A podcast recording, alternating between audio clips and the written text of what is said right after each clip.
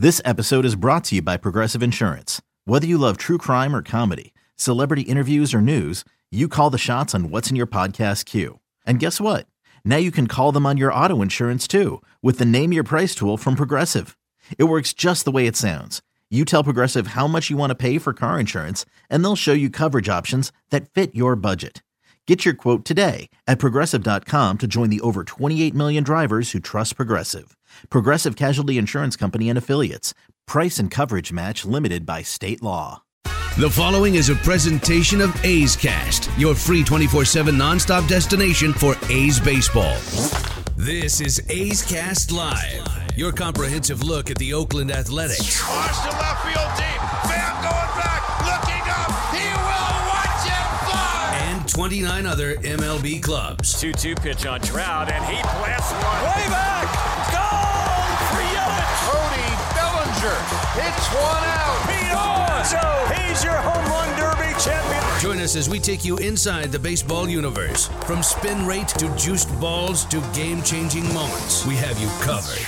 Spend your afternoon with us next from the town, only on A's Cast Live. A's Cast Live. Here's Chris Townsend. Major, major news in the game of baseball today. If you look at one of the teams this offseason who's been all in, was the San Diego Padres. The San Diego Padres were like, we're going to get pitching, we're going to get better, we're going to try and take down the Dodgers, who have won the division, a record never been done before in the NL West. They've won it eight straight years. They're the defending champs. And they just picked up Trevor Bauer. Shots fired. So if you're the Giants, if you're the D backs, if you're the Rockies, you've got no chance. They've got so much starting pitching now. Trevor Bauer. And, and this is something that we have addressed on this show that in the future, it's smarter to overpay a guy and give him less guaranteed years so you don't get stuck with an Albert Pujols type contract. This is what the, the Dodgers wanted to do with Bryce Harper, but Bryce Harper wanted 13 years. How do you think that deal's going to end up? The Dodgers will overpay three years, 102 million. There's two different opt outs in his contract, but basically, he'll be there for three years and then he's off the books. You bought his prime. You're paying for his prime. You're not paying him when he's going to be an old right handed pitcher. The Dodgers are smart. They only have one player long term right now under contract, that's Mookie Betts. This is how you run a franchise. I'll never forget being in Japan in 2000. Uh, what year was that? 2010? No, no, no, no. 2012. And I was I was on the team bus with Mike Crowley, former president of the A's. And I had the conversation. You may have heard me tell the story before. I always said, why don't you just sign guys to one, one, two year deals and just overpay them? But then you have the flexibility that the guy's not going to be here long term. And he laughed. But that's now what the Dodgers are doing. And it's really, really smart. And now I wonder if this is going to spark a flurry of moves on starting pitchers, guys in the bullpen, because before you know it, pitchers and catchers are going to report to Arizona. Brody Brazil from NBC Sports California is going to be here at 1.30. Dan Hayes at 2 o'clock. He covers the Twins for The Athletic. Glen Kuiper, the face of your TV broadcast, will be here at 2.30. How about Josh Phegley?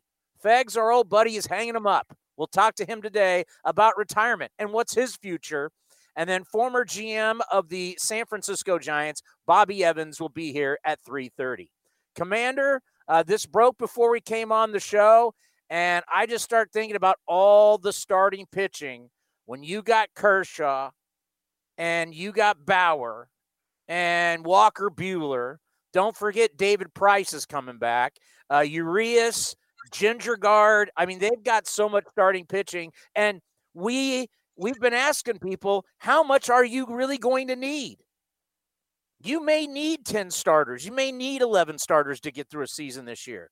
Because let's face it, all of these pitchers, it's going to be almost two years since they've had a full season. What did you think of the deal coming down today? Trevor Bauer, three years, 102 million, going to Los Angeles. Well, after it was announced yesterday that Bauer was going to the Mets, I'm like, wow, Bauer, deGrom, Syndergaard, Stroman. Then it's like, no, no, no, Bauer's not going to the Mets. And I'm like, oh man, I got bamboozled, hoodwinked, led astray, and deceived by everyone on this. And then it comes out today he's going to the Dodgers, and man, the first thing I thought of when we, because you and I were talking on the phone, and I said Bauer to the Dodgers, and I'm like, Kershaw, Buehler, Price is back. When was the last time you saw a guy that's going to get not only get forty million dollars, but be the highest paid player in baseball and probably be the number three starter in the in the rotation? I mean, come on, that's so unfair. It's ridiculous with the, the talent the Dodgers have.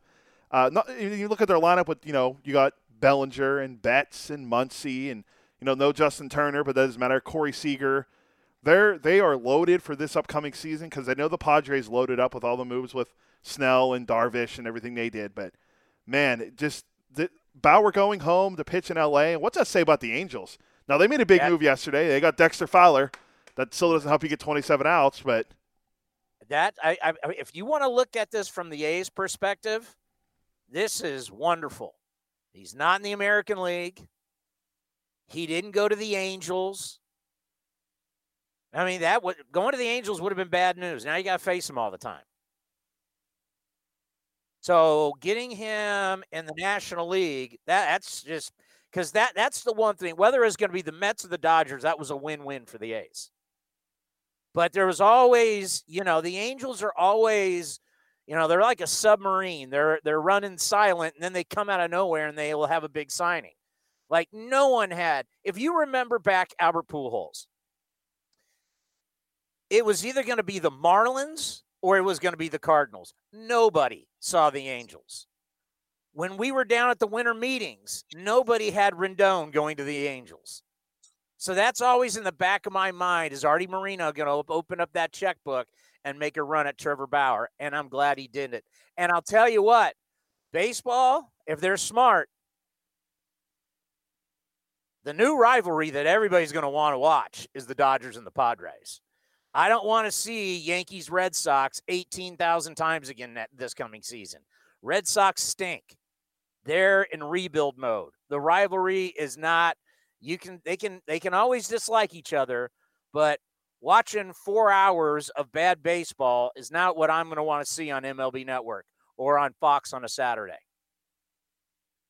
Put as many of these Dodger Padre games on national television because that right it's heated. They don't like each other. And they it's like an arms race. Who would have thought? But it's like an arms race. I mean, look at the pitching matchups you're going to have when you're lining up the Dodgers and the Padres. I mean, those pitching matchups are going to be legit. I mean, think about that Gingergaard. Where, where does he fit? He throws 100 miles an hour. Where does he fit in? I mean, some of these young pitchers, where, where do they fit in? The Dodgers have so much pitching. And as you will tell us, they've got more coming up from the minor league system. Yeah, they got a bunch of guys. I mean, they have, I mean, they're surrounded. The way that Andrew Friedman and, for a certain extent, Farhan built this system and then Andrew Friedman kind of took over now uh, with everything they're doing down there is it's incredible. The, the young player, it's position players and pitching that they have. And I'm a little offended that you don't want to watch Garrett Richards or uh, Jameson Taillon pitch on Sunday Night Baseball. I'm a little little taken back that you don't want to see those guys face off 18 times this year because uh, ESPN already released, I think, the first half of Sunday Night Baseball, oh, and most of it's most of it's wait for it, Yankees Red Sox. I think there's a few Cubs Cardinals, and I think the Dodgers are on there like once, if I remember. This is like a month ago, but Trevor Bauer now going back to Bauer for a second is the fourth pitcher to win the Cy Young the year before and change teams the next year in free agency, joining Mark Davis, Greg Maddux, and Catfish Hunter as the only other guys to ever do that. So uh, Bauer now going home, and he put it out on YouTube, and we watched the video. Uh, if you want to play the audio, I have it. It's really good stuff that Bauer, you know, his social media presence is fantastic, and he's going to be in LA. It's going to be even better. Okay. I think this was on Buster Olney's podcast, Baseball Tonight. The guy who runs ESPN was traveling in his car going from like New York back up to Connecticut.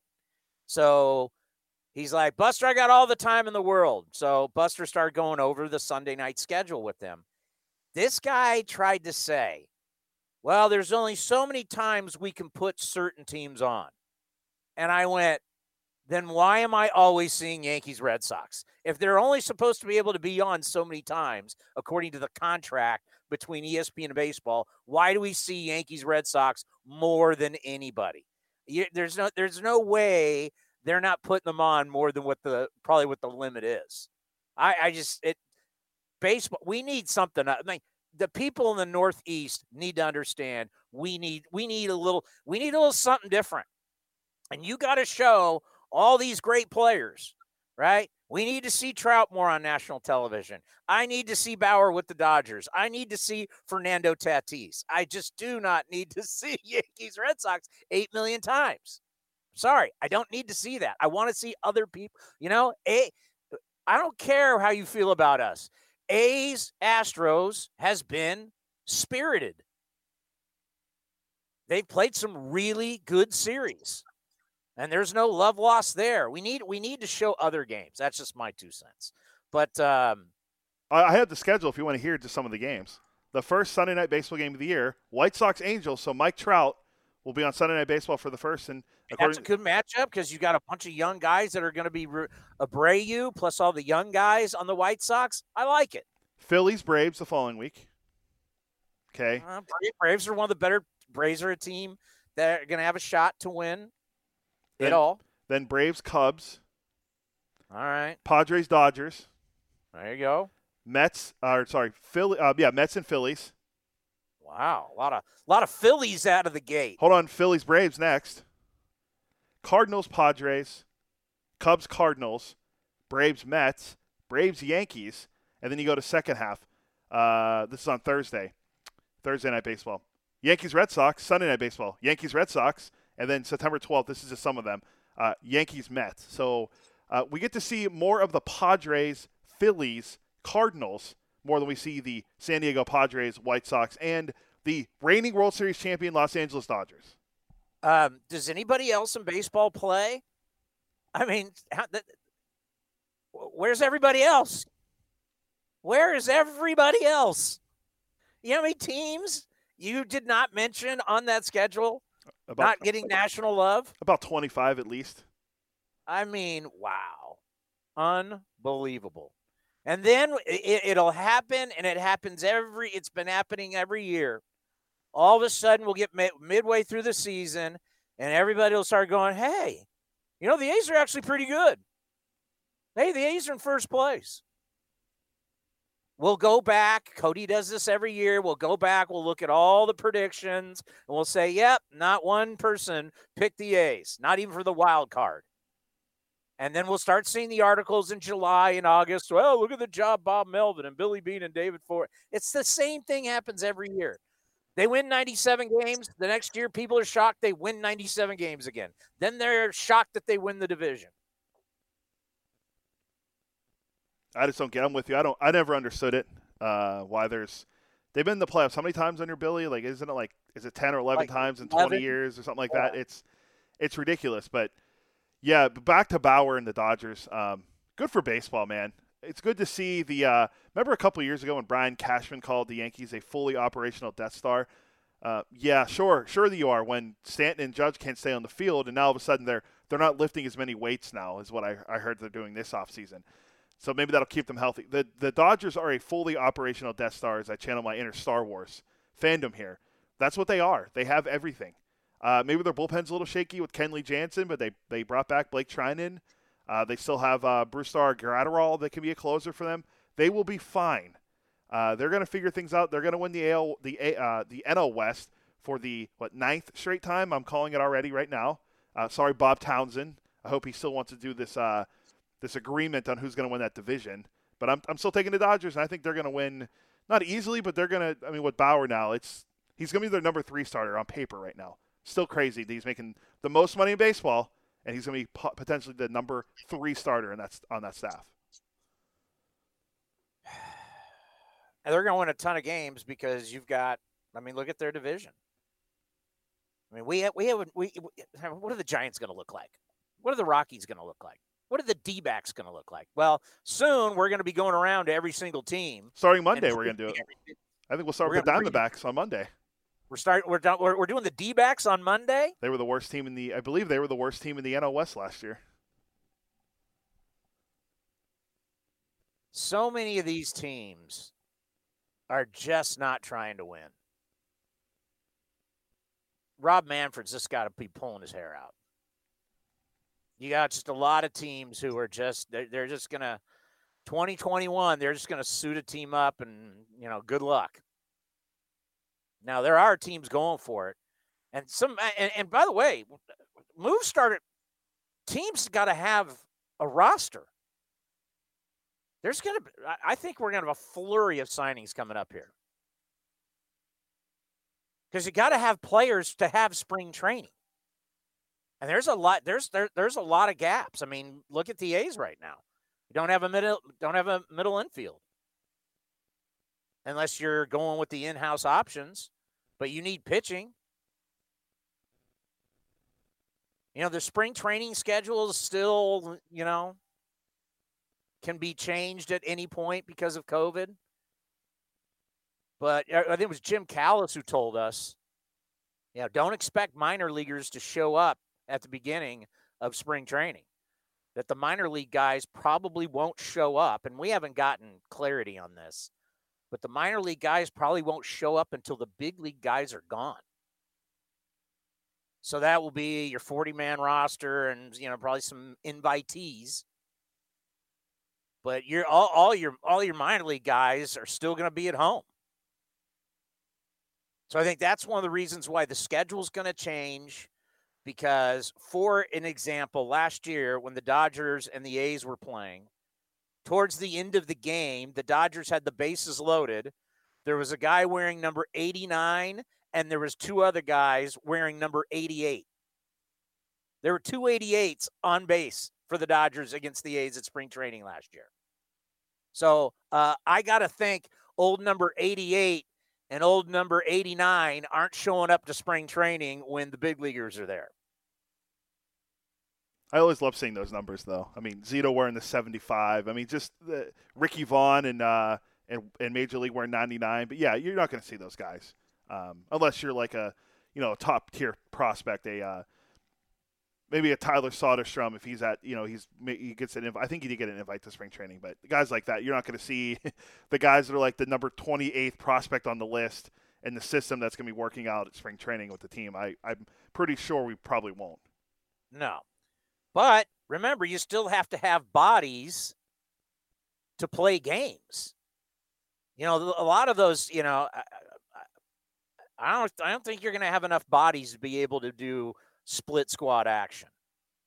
You know, the A's for you know, so the A's got one game going uh, at home in Mesa, and then they got another roster that's over at Sloan Park taking on the Cubs. I don't think you're gonna. I don't think you got enough bodies for that. I don't think you got enough pitching. We and and, and the crazy thing is, we still don't have answers, and it's right around the corner. You know, we know roster size 20, 26. For a doubleheader, you'll have 27. But you talk about weird. I don't know. Has has anyone ever gone into a season with this many questions, with things about to start right around the corner? I don't know the answer to that. It just feels really weird that there's still so much. I mean, where's what's that? Universal DH is it still being negotiated? Um, playoffs. How are you going to do the playoffs? Still being negotiated? Can change at any point. I mean, hockey, and we'll talk to Brody about this. Hockey figured stuff. Hockey figured out pretty quick. Hey, uh, American teams can't go over the border. The Canadian government is not going to allow it. So they had to make decisions early, okay? How are we doing this? And they came up, well, the Canadian teams will play the Canadian teams, the American teams will play the American teams. But you got to make some you got to make some decisions and there's just I mean we just had a meeting today, we the A's. You know, there's still questions that people don't know.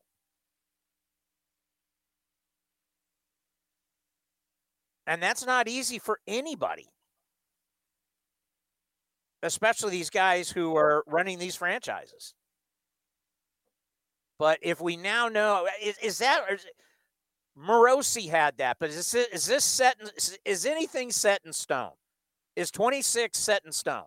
I mean, I haven't really seen it anywhere, but I remember seeing Morosi tweet it out. And Morosi is one of the most connected guys in the industry, along with you know Heyman and Passan and those guys. But usually Morosi's not wrong, and you know it'd be weird if he just tweet that out just to tweet it out. But I haven't seen anything about it yet, like an article being written, because we still don't know, like you said, about the universal DH, expanded playoffs. Which we saw expanded playoffs happen the first game of the year last year when the Yankees were taking on the Nationals on I think it was on Thursday night baseball or Wednesday, whenever it started last year on ESPN. We found out like right before, or I can't remember if it was yeah. right before or during the game that there's going to be expanded postseason play. So who knows? I mean, it could start. I mean, opening day tentatively right now for the A's is April 1st against the Astros.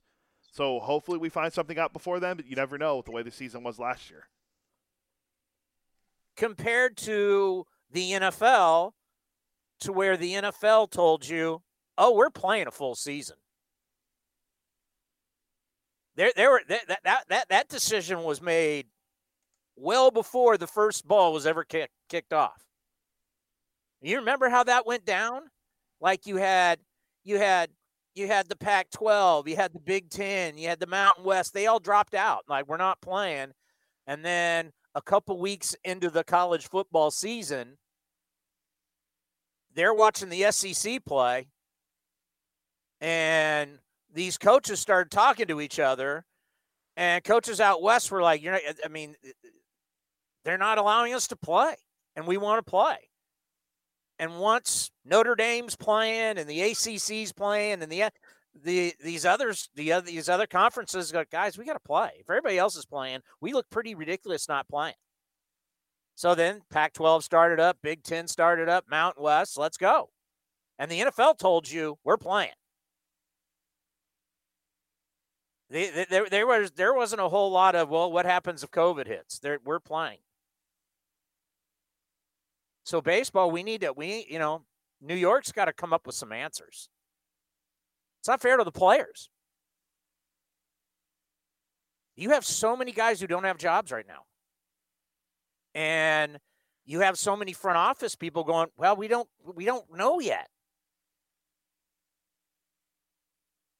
I mean, you got to you, you, you, you kind of got to know the rules before you go to spring training. Wouldn't you say?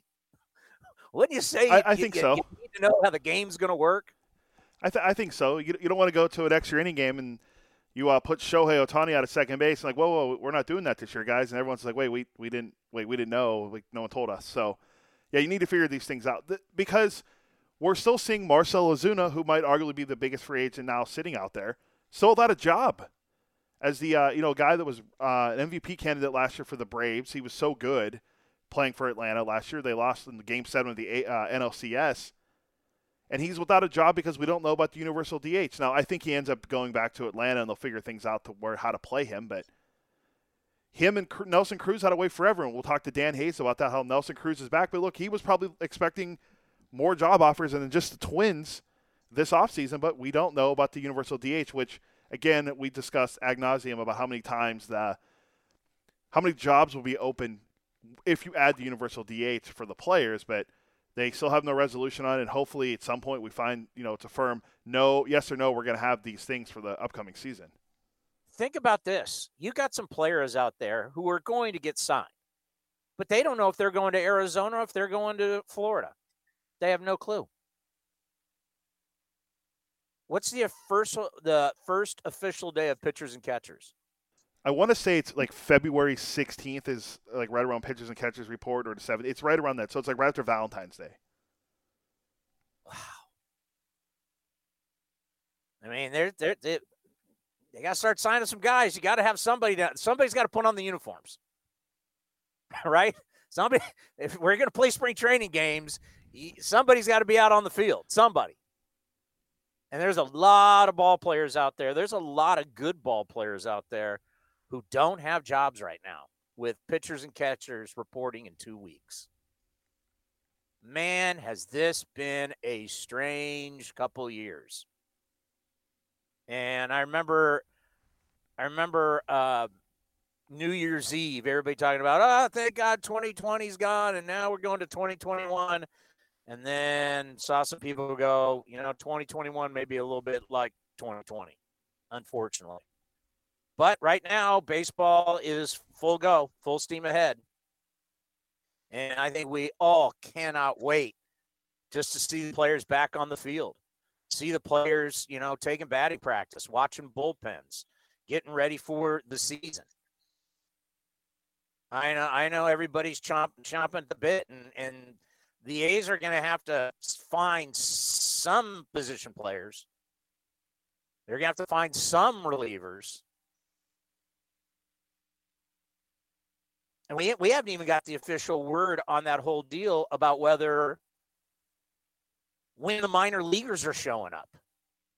Like if you called a, if you know somebody who's a minor league player right now and you called him up and said, Hey, what's your schedule looking like? He wouldn't have an answer for you. I mean, these guys, these guys in the minor leagues, they lost a season. They haven't played. You can work out all you want. But simulating games, I, I feel for these kids. And I, I, I mean, you know, they lost a year of their career. I bet they can't wait to get back and start playing again.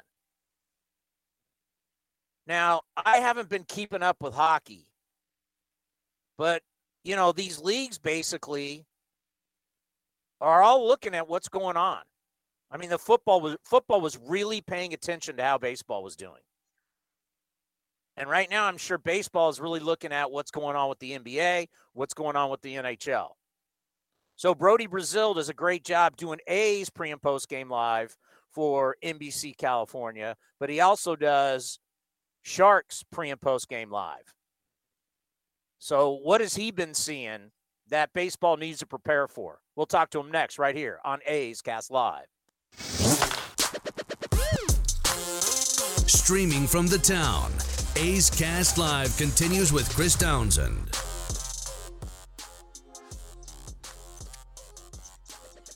Are we calling uh, Brody? Brody's going to call into us, and uh, he said no video this time, um, although he figured out what happened last time we had him. I remember when we had him on, we had so many technical problems. So, um, yeah, just the phone today for Brody. I forgot about that. Wow, we could. What was it? He couldn't hear us, or we couldn't hear him. It was a little of both. Brody, how you doing? I now subscribe to the motto of KISS.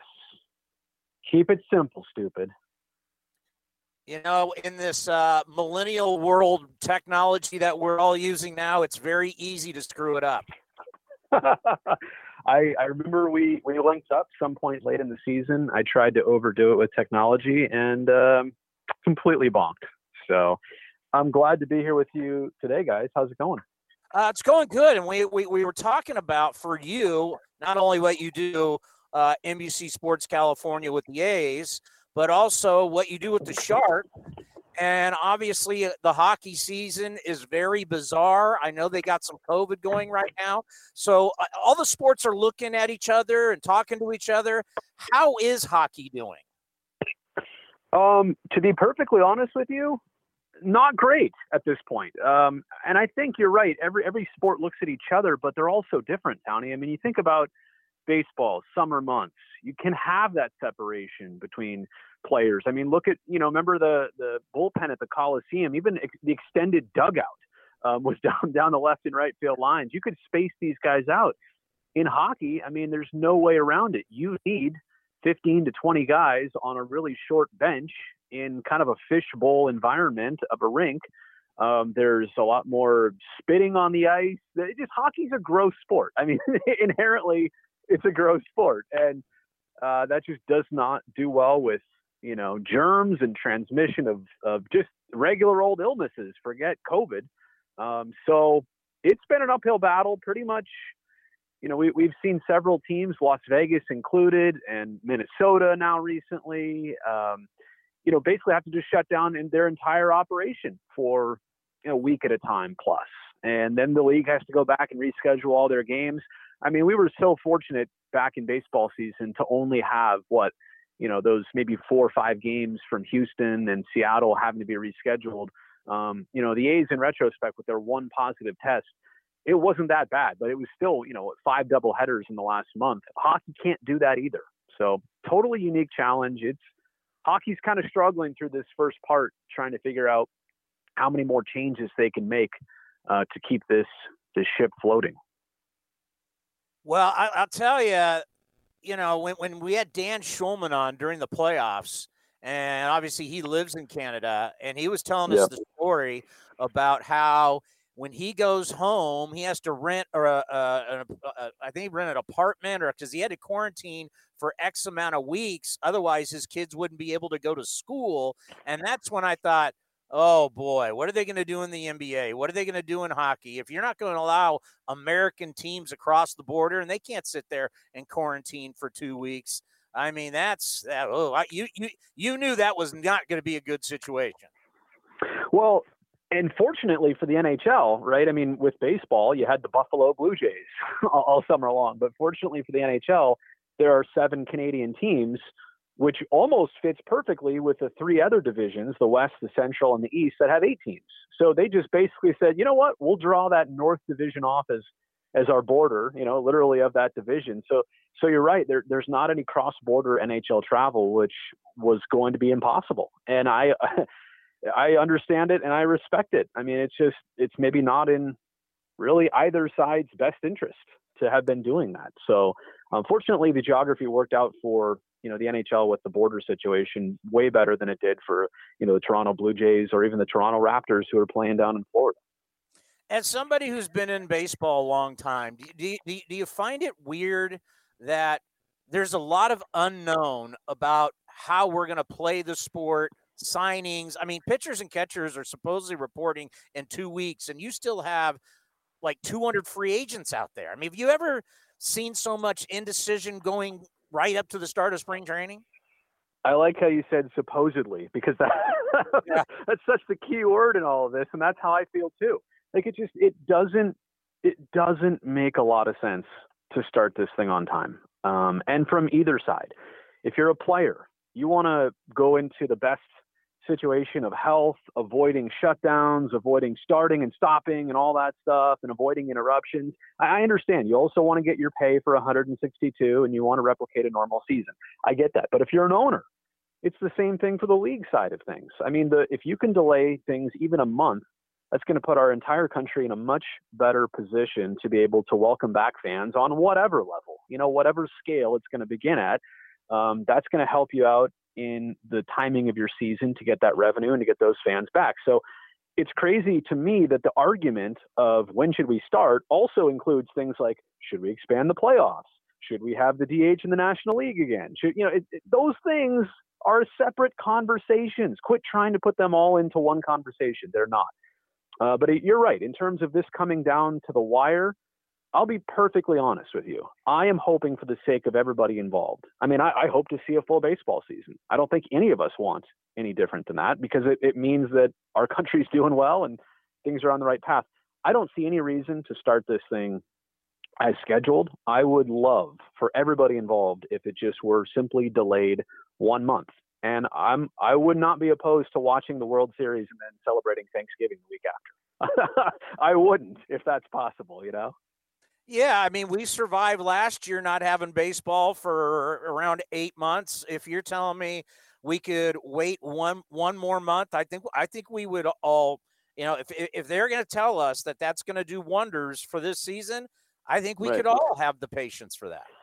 Small price to pay, right? And I I just think, and you know this too from talking to the players and guys every single day, that the 60 games they played last year in 66 days was absolutely grueling. And I won't even, not because I was coming on today. I just happened to be texting with a few people yesterday, very, very tied in and close, close knit with the team. And, and their mindset is, well, I mean, I'm obviously excited about the next season coming. I'm not excited about jumping right back into the, you know, COVID environment, the COVID type season that it seems like we're going to have.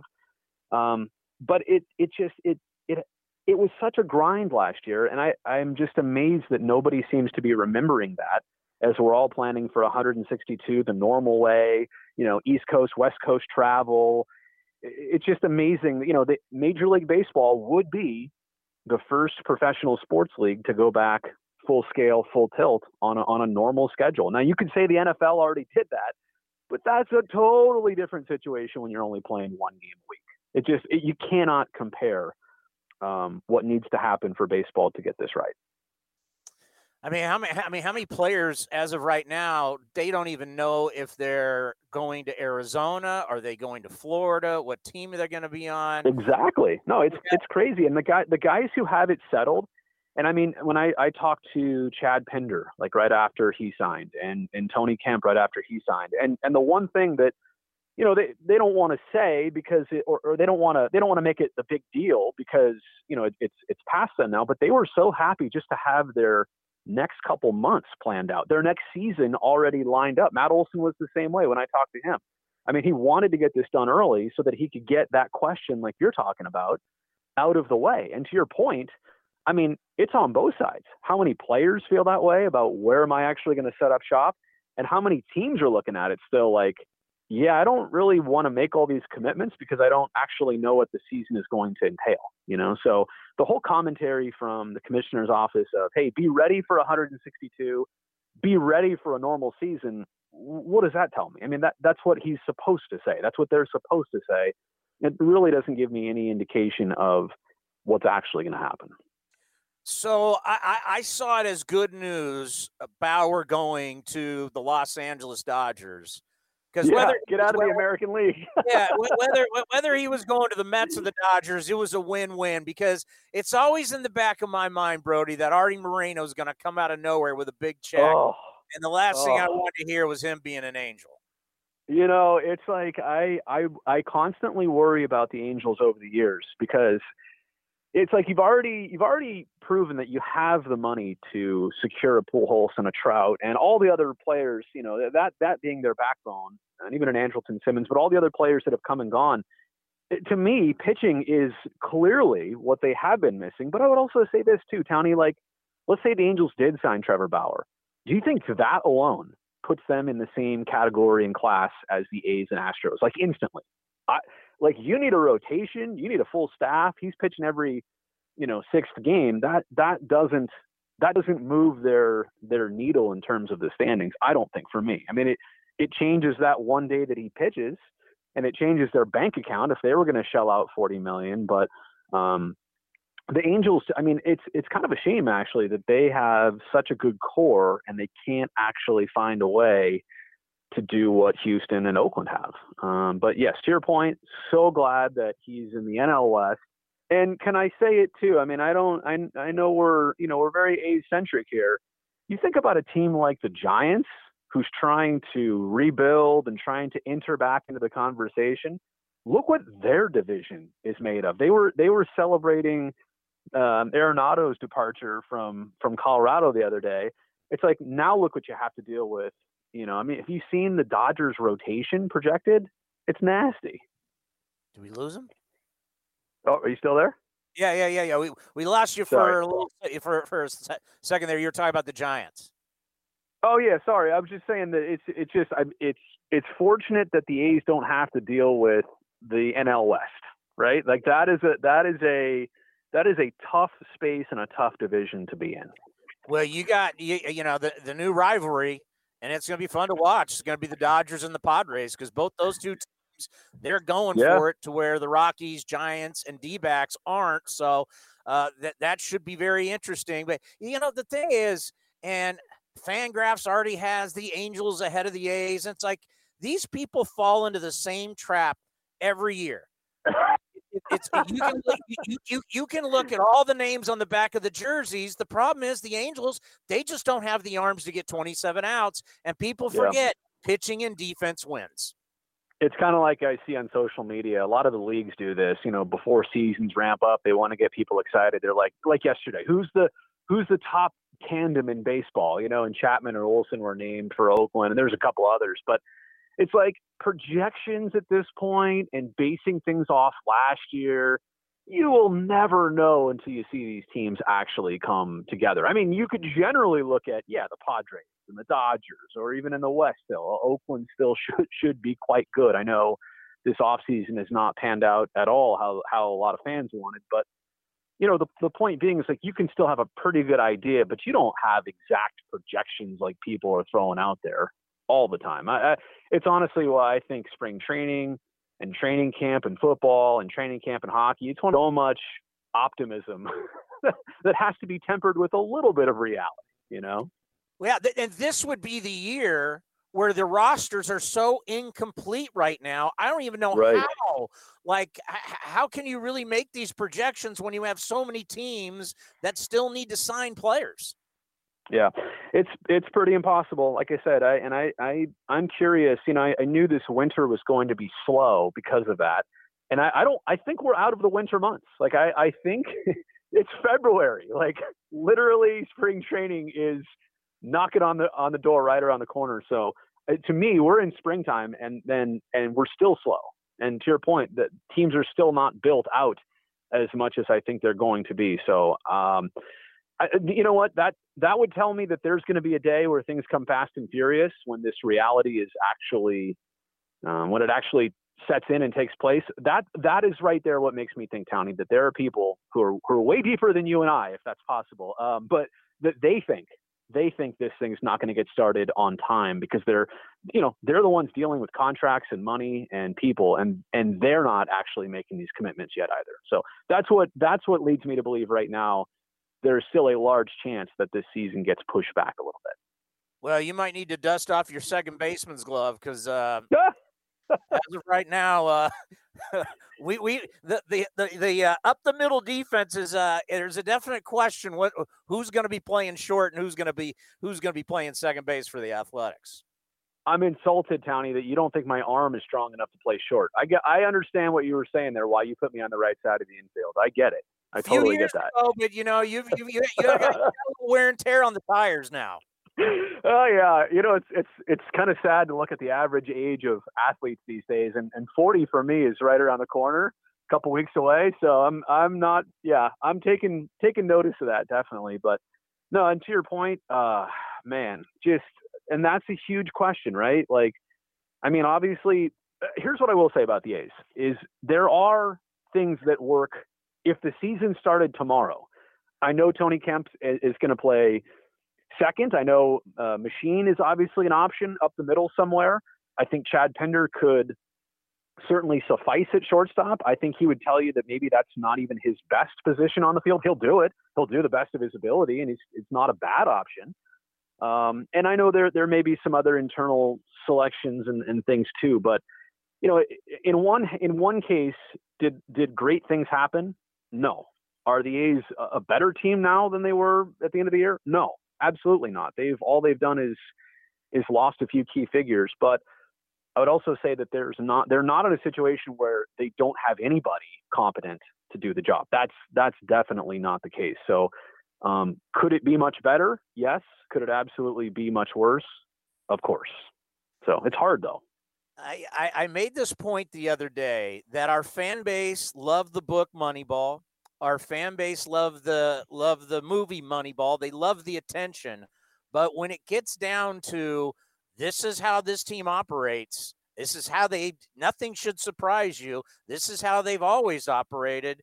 Same thing with the Rays. I mean, you like Moneyball, but when Moneyball is actually implemented, the fan base gets a little uh they're not so happy. Well, and I think I think especially because it's not just names and faces. I mean, and, and it was not back in the 2000s either. I should make that clear. But because it's a guy like Marcus that doesn't come back, you know, literally born and raised in the Bay Area, went to high school in the East Bay, played at Cal, um, magically from Chicago, you know, came as part of that trade. And I, you're having Phegley on later, right? He was part of that trade. Um, and and just to just to come and spend formative years of his life here, where he started a family, and also like you could see like what he did with Wash in those middle, you know, 2010 years, 15, 16 into 17, and and and became a Gold Glove caliber shortstop from a guy who, you know, every time a ball was hit his way, you're like, come on, Marcus, make that play, you know, and, it, and he struggled obviously. So his just his story was so storybook, and that's why I think you know, and, and teammates, you know, referring to him as captain of the team, one of the longest tenured players. He goes he goes from a guy who you didn't know how it was even going to work out to a guy that you can't see yourself playing without, and it's just rough. I mean, I so I think it's it's in large part the personal nature of of who he was the role he filled as a shortstop, as a leadoff hitter, a guy with some pop, you know, not just hitting for average, but um, that could get you, you know, the long ball that this team, you know, is kind of centered around. It's just, it's frustrating and unfortunate, I think, because it's personal. And I'd still, I mean, just getting a one year deal out of all the teams that could sign him, he just got a one year deal. Was that was that was that, that I, I was shocked by that. Well, that you know what that only does for a, a romantic like me. that that has me in the winter of, of 2021 hoping there's somehow some way that his heart is still set here and i know his heart was here already right like you know i don't want to i don't want to get into all the nuts and bolts of it but i mean he flat out wanted this to be an option and it wasn't an option for him and for a lot of different reasons so it's and the same thing with liam hendriks you know he and i talked privately just before you know, kind of before he really searched the market. And, you know, I won't say exactly what he said, but the sentiment was, I'd really like to stay here if I could.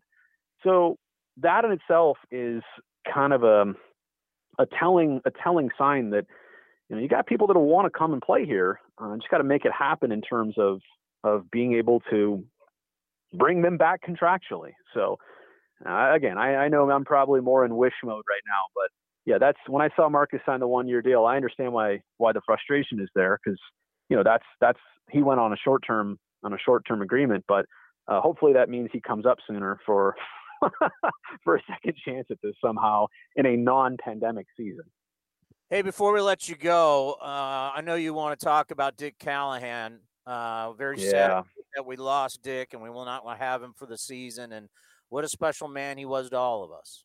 Oh, Townie, I on Friday, and I'm not exaggerating here. And I'm just I'm just not a I'm not like a breakdown and cry person. I'm just not. But to see that, and I found out just you know kind of opening up Twitter and saw the A's message. It was only like five minutes old at that point. I I, I had to sit down and, and and it's not like Dick was you know it's not my best friend. I didn't you know see him all the time, but. Uh, text back and forth, got to know him over the years. I mean, I, I first met him when I was a little kid got to somehow meet the PA announcer of the Warriors. I was infatuated with, you know, shooting two, you know, and all that, all the stuff he did with Sharunas, Marciulionis, and Sprewell. And so, you know, seeing him as an, knowing him as an adult and seeing him as, as I know you did in the press box and, you know, at all these games over the years, but to lose him and to lose Roy Steele within, you know, a 12 month span, I mean, the two voices – that I only really associate with that Coliseum. I mean, Roy's voice was there when I was a kid growing up in the 80s, and you know, Dick was there pretty much what from the late 2000s through you know the the year before this prior one. And I, I looked at my text messages because I, I know he and I had had gone back and forth right before the season started. He said he wasn't doing well. I wished him the best, and but he sounded like he was getting better, and I, I just what made me so frustrated is that the last time we had communicated was maybe late July, and I was just like, I, I, I, I feel so bad I didn't check in again. I, di- I didn't have more conversation with him. I, I thought he was fine, you know, and then I come to find this out, and yeah, just uh, the world needs more Dick Callahan's. I, I hope all of us can take a piece out of his uh, of his playbook and just be so kind and generous and and and nice to people at the ballpark. It's it, it's a it just it, it touched me and I, I know a lot of people know his voice um, but if you knew the person you would be equally impressed well said be safe with the family and we'll talk soon i appreciate that townie cody take care guys brody brazil nbc sports california does the Athletics, and does the San Jose Sharks. yeah, Dick is going to be missed. Kind of the real bummer going into the season. I don't know how we're going to honor him, but mm, you know, that was just that was a tough blow. Was a really really tough blow. And, you know, we don't know like, like from a broadcasting standpoint, how how is this all going to go? I mean, we've had we've had meetings. You know, they're trying to figure it out. And everybody's trying to do their best to keep everybody safe. But I, Some teams going to travel with broadcasters, some teams won't. You know, what every county's different, every state's different. You know, how many games are going to do down at spring training? I mean, there's just there's a lot of there are so many questions. I there, but they have to be answered now, right? I mean, they need to be answered. People got to make plans. Yeah, hopefully we get clarity sooner than later on what's going to go on. I mean, I think we know what we're going to be doing in regards to this upcoming season. I think we'll be doing mostly remote until we're allowed to go back to the Coliseum, which that's just weird because like the, remember again we always mentioned the last game we went to was the wild card game against the uh, the Rays. If you don't count spring training in, in in Vegas, the last real game we went to was in 2019, almost a year and a half ago. So we're, we're you know we're hoping we get clarity on everything for this year. But it, it's really nice to know that we're gonna have baseball um, this season. I don't know if you saw me or not when Brody kept talking about playing in November. I kept shaking my head because selfishly I, I, I can't – I don't know if I can handle baseball in November with the, the wedding coming up, but that's just me being selfish about it. Um, like I said, you can't flex my wedding like you can a Sunday night football game. So hopefully we get clarity on what when you know when everything's going to be figured out and, and, the season will start on time. And opening day will be April 1st, is what it says right now on the calendar. April 1st versus the Astros. I, I, I am so looking forward to getting back to the Coliseum. We at some point will be getting back to games. I can't wait to get back in my treehouse. I can't wait to get back. Eh, I don't know. I don't know when we're going to be able to do the show from the field, but you know, just to sit down in the stadium, you can take one section, I'll take another section, and to be able to watch baseball. I need to see some live baseball. I'm ready. I, am uh, you know, I'm ready for. I'm ready to be outside and watching the ball fly over the ballpark and watching guys pumping 100 miles an hour. I, I'm I'm I'm ready. Yeah, me too, and especially with all the you know excitement entering this season. The A's coming off winning the AL West last year, and you know the the playoff series against the Astros, and that's who you open the season with is Houston tentatively right now. That's going to be awesome, and then just the storylines going into the season, not just with the AL West, but everywhere in baseball. You know, obviously Bauer with the Dodgers, and you know what are the Mets going to do? Um, although I saw people tweeting already, the Mets missed out on the three big free agents. Welcome back to the Mets. So they, they get any the, and it's like, but they traded, but wait, they traded for Lindor and they signed McCann. Like they they've done a lot this offseason. It's not like they just didn't do anything. Uh, and then you got, you know, there's a lot of young players that I want to see develop. And you know, well, how's Detroit going to do with AJ Hinch this year? Because uh, you know he's back. Uh, Alex Cora back in Boston. There's a lot of good, a lot of not good, but you know, compelling and interesting storylines we need to follow. And you know, a race I'm watching besides the NL West is the AL Central between the White Sox and the Twins. Like, how are the are the Twins still going to be the favorite to win the division again? I think it'd be the third straight year under Rocco Baldelli. And can they end that 18 year, what is it, 18 game losing streak in the postseason? That's uh, something to follow this year. Well, yeah, and and, and you're just not going to be able to uh, ham and egg it for like 60 games like some teams did. You know, it's going to you're you're you're getting back to playing 162 and 162 exposes your warts.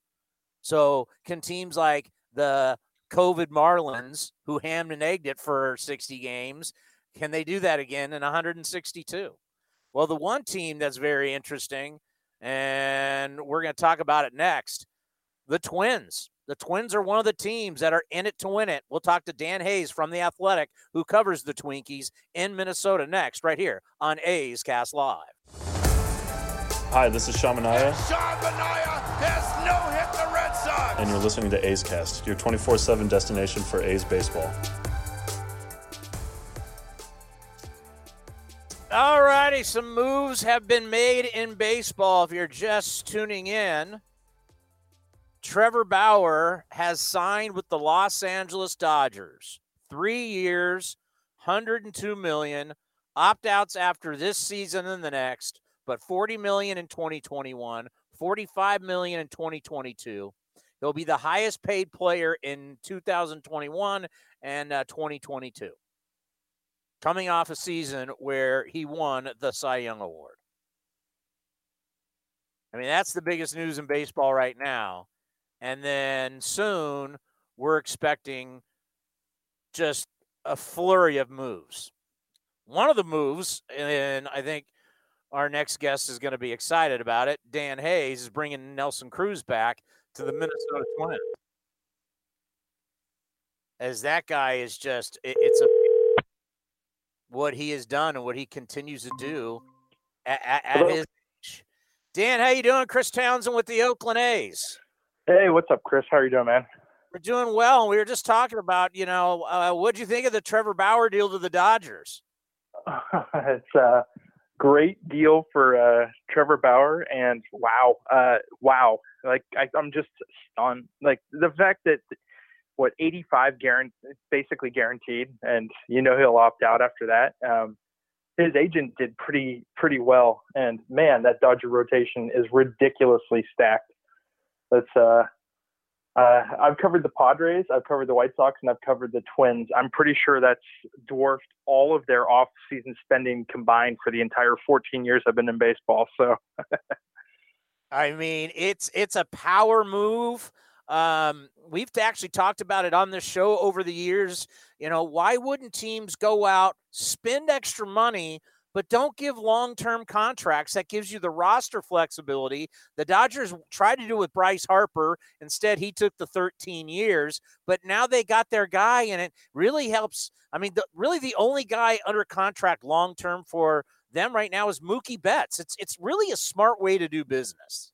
I, I think the higher AAV deals like that are absolutely um, they're they're great. And you know, the Twins don't have a ton of money, but the idea of trying to throw a one year forty million at Bauer if he didn't get it from someone else, you know, like why not think about something like that if you're a team you're only committing for the year yes is a big chunk of change um, but you know, you're you're taking a shot at a guy that can come in and, and change your team around and not be on the hook. And if it goes awry, you just walk away at the end of the year. And that part is great for for teams um, on the shorter term stuff. And you know, you you see it all the time where a guy maybe is 29, 30 where he's going to sign, and you don't like those last two years of the deal of this six year deal that you have to give them. So why not front load those deals and and just give guys um, more money at the start and, entice them to come because that's you're going to pay them a huge amount of money anyways. You, you look at Liam Hendriks and man, um, the White Sox gave him basically 54 over three, but they get the right to say that that fourth year is theirs if they want it. And you know who knows if a reliever gets that far, but uh, it, it's a, a really good deal for for Hendriks to get that huge AAV up front and potentially have another free agent deal at the end. And the White Sox, you know they get three years. It, I, I like the, the concept of it rather than the, the 12 year deals where the, the Bryce Harper deal. Look at Miguel Cabrera. I mean, that deal was was fantastic at the start, but now they're limping through it. Same with Albert Pujols. You get guys towards the end, and you're on the hook for a ton of money when maybe you pay more at the start, and and it over 12 years averages out, but at the same time, you uh, you get the the peak years, and then you get out on guys. How have you liked the the Twins off season? You got Cruz your DH back. You pick up Simmons for short. Uh, J. Happ, uh, Colome. Just talk about all the signings and, and what the Twins look like heading into 2021. Well, well, two weeks ago there was really nothing going on. Uh, they signed Hansel Robles at the end of December, and that's it. So they had two million on the books for 2021. And you know, they had said all along that they were going to have to wait things out. They knew with Nelson Cruz that the National League possibilities with the DH was going to define his market and whether or not they could get him back. And they knew they were going to have to wait on that. And at the same time, um, they wanted him back, but they, they weren't looking to do a two year deal, which was what the ask was at the start. And you know, so basically here you are January 20th and you've got Robles and you, you've lost nine free agents um, off of the, the division winner, including four guys out of your bullpen. And that was 18% of their innings pitched last year. I mean, they, they looked like they were in a pretty big hole and, and they said they were going to spend, you know, you talk to people in the industry and they indicated the twins had money to spend, that they were one of the few teams. And, and all of a sudden you have this flurry of moves and it started with J.A. Happ on a, a really solid deal, one year, eight million for a guy who's 61 and 31 over the last five years with like a 377 ERA. That's a, a pretty good ad when he's your fourth guy in your rotation. But you followed it up and you got Andrelton Simmons. Um, and then you get a two for one because Nelson Cruz did some recruiting and brought them in Alex Colome. Um, and, and you get those two, and, and all of a sudden you have a really good looking team. I mean, you look at the fact that they spent the, the White Sox spent 18 million AAV on on Liam Hendriks, and I like that move a lot for the White Sox. But you uh, you basically signed 18 million dollars worth of guys this year between Happ, Simmons, and um, and Robles, and it, it, it's just it's good use of the money to spread it out. The Twins, I think, are about the fifth or the sixth team right now in Major League spending for 2021 payroll. I still think they have another move in them plus some, uh, you know, to add to the bullpen, and then probably some more um, starting pitchers on non-roster invites to camp and uh, incentive-laden deals. And I, I think that that's going to really make this team the AL Central favorite. I don't know that they can hold off the White Sox because the White Sox have a loaded lineup with a lot of young hitters who are all kind of progressing nicely uh, between Luis Robert and Eloy Jimenez. They have uh, Cal's Andrew Vaughn ready to go in the minor leagues, and he could be their DH at some point. You throw that with a group like Yasmani Grandal and Jose Abreu. I mean, that's a really impressive lineup.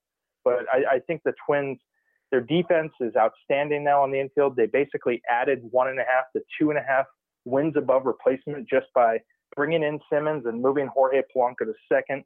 Um, they their their pitching has been outstanding the last couple of years, and I think they have a a good group there. So it should be a lot of fun to see how these teams shake out because the Twins fell off offensively last year. They went from leading the American League, or I'm sorry, uh, setting a major league record for home runs uh, in a single season in 2019, hitting 307, to falling off to 10th in the American League last year in runs scored. And obviously, that's a, a pretty big fall. I don't think that they are the, they're somewhere in between. They're obviously not the 307 home run hitting team but they're also not the 10th uh, best offense in the AL. So it, it, really sets it up for a lot of fun between the Twins and the White Sox. Yeah, we saw the White Sox in the playoffs. They're going to be no day at the beach. They, they are a they are a tough ball club. And then you know we're always going to uh, we're always going to love Josh Donaldson. He's one of our guys. But are they starting to get worried that you know he he just he he's had he had he's had the health issues. He hasn't been able to stay healthy. Are the Twins worried? I, I think that they are definitely looking into monitoring that. And and one reason why they got Simmons was because it allows Polanco to go second, but Luis Arraez can play some third base now. And and really they have a, a player for every spot on the infield to, to cover them. Obviously Polanco can go back to short if Simmons has issues. But one thing that happened with Donaldson last year was it was on a weird date that he actually got the calf injury. Um, the Cardinals were in town, or maybe the Cardinals had just left town. The Cleveland Indians had come to town, and it was right after the Cardinals kind of had their COVID blow up, um, where basically there was deep cleans done of the visiting clubhouse, and everybody had to get rapid tests.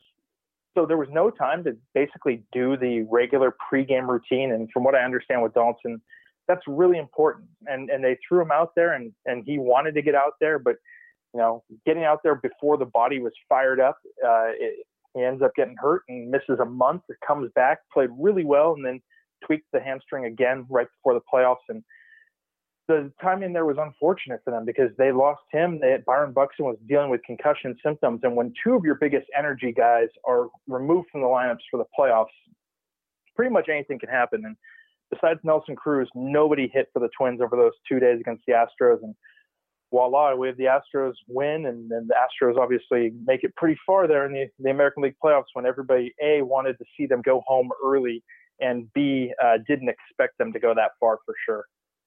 Yep, we were one of those teams. It was unfortunate.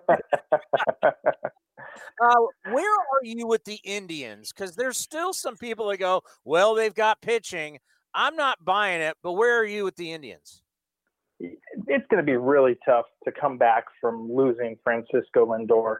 You know, one of the things that's great is getting to see him. And, and at the time I was in Chicago when they played the Cubs in the World Series, and I switched over from White Sox coverage to Cubs coverage to help out. And um, getting to be around him the last couple years, you know, he's just a force of life. And it's so hard to say, we're going to go back without this leader, without this energy guy that's always kind of up and just a positive guy in the clubhouse.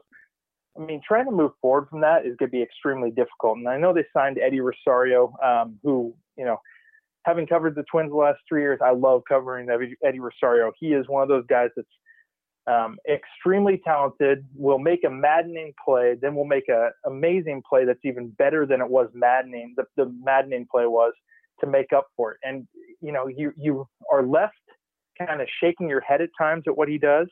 Um, but he's just capable of these huge clutch moments. And, and I think the Twins are going to miss that a little bit. You know, they have a lot of great performers, and outfield is an area where they're particularly deep. So I could see why they moved on. They have Alex Kirilloff ready to come in, but I do think that will help Cleveland. Cleveland has, uh, you know, struggled outfield wise the last couple years. I mean, I'm I'm pretty sure that at some point you or I could have gotten out there and nobody would have noticed the difference between some guy they had in the corner at one point. Um, it, it's been rough what the Cleveland team has run out there, but you know, I just I think about it. They have great pitching. Um, it, it's still a pretty weak division after the first two teams, so it wouldn't stun me to see the Indians win, or I'm sorry, Cleveland to win 78 to 80 games somewhere around there and finish close to 500. Because if you can pitch, you can stay in a lot of games. It's just you, you tire out over the course of a year. You know, covering the Padres and, and you, you win a lot of three-two games. Well, you get tired by August and September when every game is that tense. And I, I just see that happening for Cleveland. Uh, I, I, don't think that they have enough to get there. And I frankly don't see them spending that much more um, than they have already. And, you know, just the loss of Lindor is so significant that I think they fall off and, and make, you know, make it a two team race between the White Sox and, and the Twins.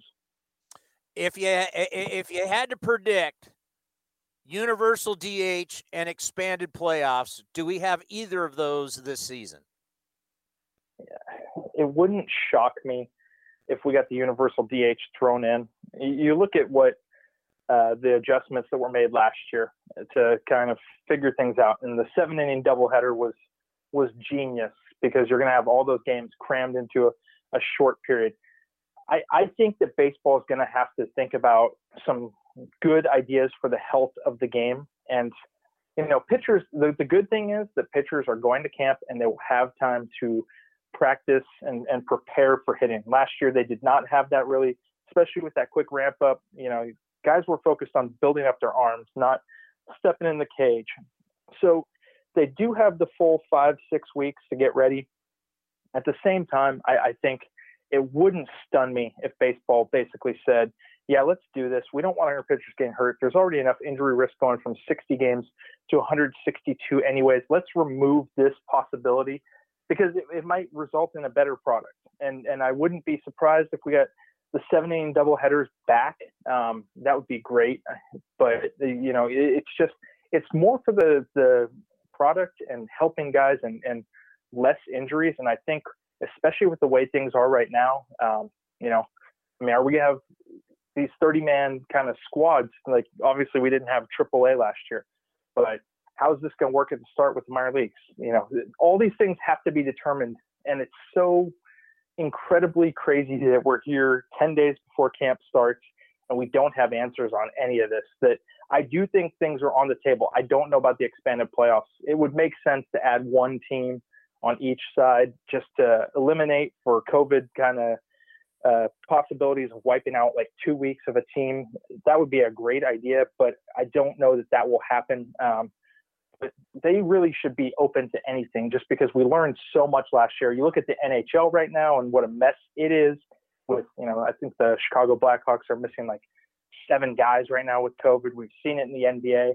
It's going to happen. Teams are going to be affected. And if you can kind of safeguard them against these things, it's better for the the league. So um, we'll see. I, I, I'm I'm more on the side that we could see those, but at the same time, you know, baseball waited this long to negotiate all this stuff in the first place. So that gives you an idea of where they are on being right about things. Well, I, I I'm glad you brought it up because we brought it up earlier today that there's so many questions we need answers and we need answers quick because spring training is it's pitchers and catchers are reporting you know what are the rules? How we how's this going to go down? It's it's it's very it's so odd that we have so many so many questions unanswered at this point.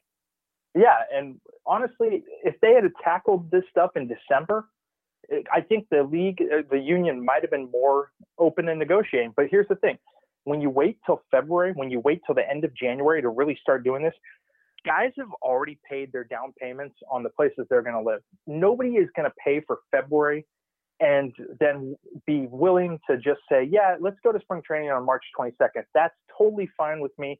I'm going to burn the five grand that I put down for my place this last month. You know, you think about guys that need three bedroom houses for their families to come down there, and they're paying a lot of money. Not not everybody is, and a lot of guys will will split things up, but players don't want to burn money. You don't, you know, you, you stay rich by being cheap, basically. So you don't you don't uh, blow money like that and walk away from it. And even though it is 100% for being a, a safeguard and and just being really intelligent about uh, safety with COVID, there's, you know, I, I think everybody would have loved to have gone March 22nd if the game had been really proactive about it. But when you wait till so late, I mean, they're not getting that money back. They're they're and then all of a sudden you got to pay for April for part of spring training. Um, I just don't see guys wanting to do that. It, it, it's just really comes down to, and I heard that from three players and feel confident that guys just would would not want to waste any kind of money, and that's what it has come down to. And it's it's kind of sad, and it, it's just something that man, if there had been a lot more proactivity on this, we would not be having some of these issues. There's no doubt about it. Dan, great stuff. Be safe, be well, and let's talk later in the season. All right. Hey, thanks for having me on. I appreciate it, guys. Dan Hayes covers the Twins for the Athletic, but obviously been around baseball, White Sox, Padres. I mean, he's right. And that's that's kind of the problem with the relationship between baseball and its players. That they just fight each other on every little thing. It's like, come on, guys. At some point, you got to be able to find some common ground. It's the entertainment business. You're here to entertain. You're all making money. I mean, let's go. But yeah, instead of always waiting to the last minute, and then that causes even more uh, of a dust up. Get in a room, do it, and you know, you know. Right now, I wish I instead of worrying about how we're going to do it, I wish they already had those answers. And what they'd be doing right now is working on a new CBA. So at some point during the season, they can say, don't worry, everybody. Everything's going to be good. We've signed a new CBA, 10 years, five years, whatever it is. And the game moves on. There is nothing that is worse for the fans than to hear players and owners negotiating. Nobody wants to hear it. Nobody wants nobody wants to hear about labor strife, especially with where we are now in this country. That is going to be an awful, awful look. That's where we've talked about, you know, get in a room, no one leak anything out, and just have a party together. Hey, we've signed a new CBA. Life's good. You're going to have your differences. All right. But you need to negotiate. You know, the owners need to make money, the players need to make money, and there's money out there to be had. Go get it. It's the best thing you could do for your sport is coming up here. I don't know when the exact date is, but coming up and saying, hey, we're holding hands singing kumbaya, nothing to worry about going forward. But it just seems, God, everybody's just looking for. Am I wrong, Cody? It just seems like everybody's looking for a fight. Yeah, and you know we got till December first for the CBA, and it's just I don't. I'm hoping they figure this out and we figure out the like we talked about already the DH and the expanded playoffs and all that. But you mentioned earlier, um, as I pivot here a little bit, about how the Bauer news could uh, open the floodgates of signings. Well, my friend, you were correct. According to Jeff Passan of ESPN and Ken Rosenthal, the Detroit Tigers have signed Jonathan Schoop to a and a half million dollar deal. So, arguably, the best second base option on the market is now gone as well. I wouldn't. I would. Hey, hey, guys want guys want jobs. You know, they they we all have we all have our inner clocks, right? And baseball players right now, their their inner their inner clocks are they're a ticking. They know spring training's right around the corner. You heard what Dan said. That stuff we don't even really think about is where are they going to stay? You got to find a place for a month. Some guys are going to be in the team hotel. Will they have a team hotel? I mean, there's so many questions out there. We have no answers. How's the team hotel looking? So many of those guys, though, do live in Arizona. But same thing for the guys in Florida. I'm just shocked that we have so many questions in so little time. But I guess, uh, you know, we are at a point to where you got to be flexible. All these sports got to be flexible. I, I hated hearing that the, I didn't realize hockey was doing that bad. Yeah, the Sharks are playing for the first time since, I think, last week tonight in Anaheim.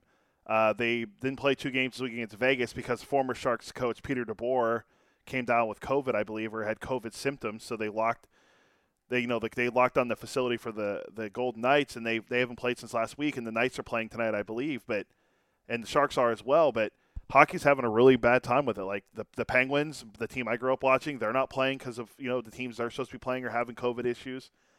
I haven't seen anything about the Canadian teams having any issues, so it's more just the teams here in the United States that seem to be having issues with hockey. And basketball has been a little bit better recently. They uh, haven't had a lot of issues with players testing positive. Although this idea that they're, they're they want to have an All Star game is a little weird. Uh, next, I think it's next month they want to have an All Star game in Atlanta, but a lot of players aren't happy about that. But that's a different subject yeah. for a different day. Uh, but yeah, it, this whole this whole season is going to be very interesting in how they figure all this stuff out with hotels and travel and all that. And I, I, I sent Dan Hayes a thank you text after. You know what he said back to me? I'm from the North Bay. I, I used to listen to Chris all the time growing up. Oh, that's nice. Look at you. You got fans everywhere. That's nice. Dan O'Dowd the other day stealing your material. Now now Dan Hayes is a big fan of yours. That's cool. No, he was good. But yeah, the uh we need I, I, we need to get some answers soon. But baseball does. I mean, everybody needs needs to be flexible. If you're going to get this, here's the thing: if we've we we what we have learned is you're not going to go a whole season without somebody getting it. That's just not going to happen. Every sport, we're human beings. Every sport, you're going to have guys who come down with COVID. The question is, how are you going to handle it? And one thing that baseball players don't want to do, they don't want to go into that bubble like they had in the postseason. I mean, they hated it. I mean, you're testing every single day. It's just it's just sounded brutal. But once again, you got to you got you, you got to be flexible. and ho- hopefully, you know, we'll knock on wood. We'll get through. We'll get through a, a full season.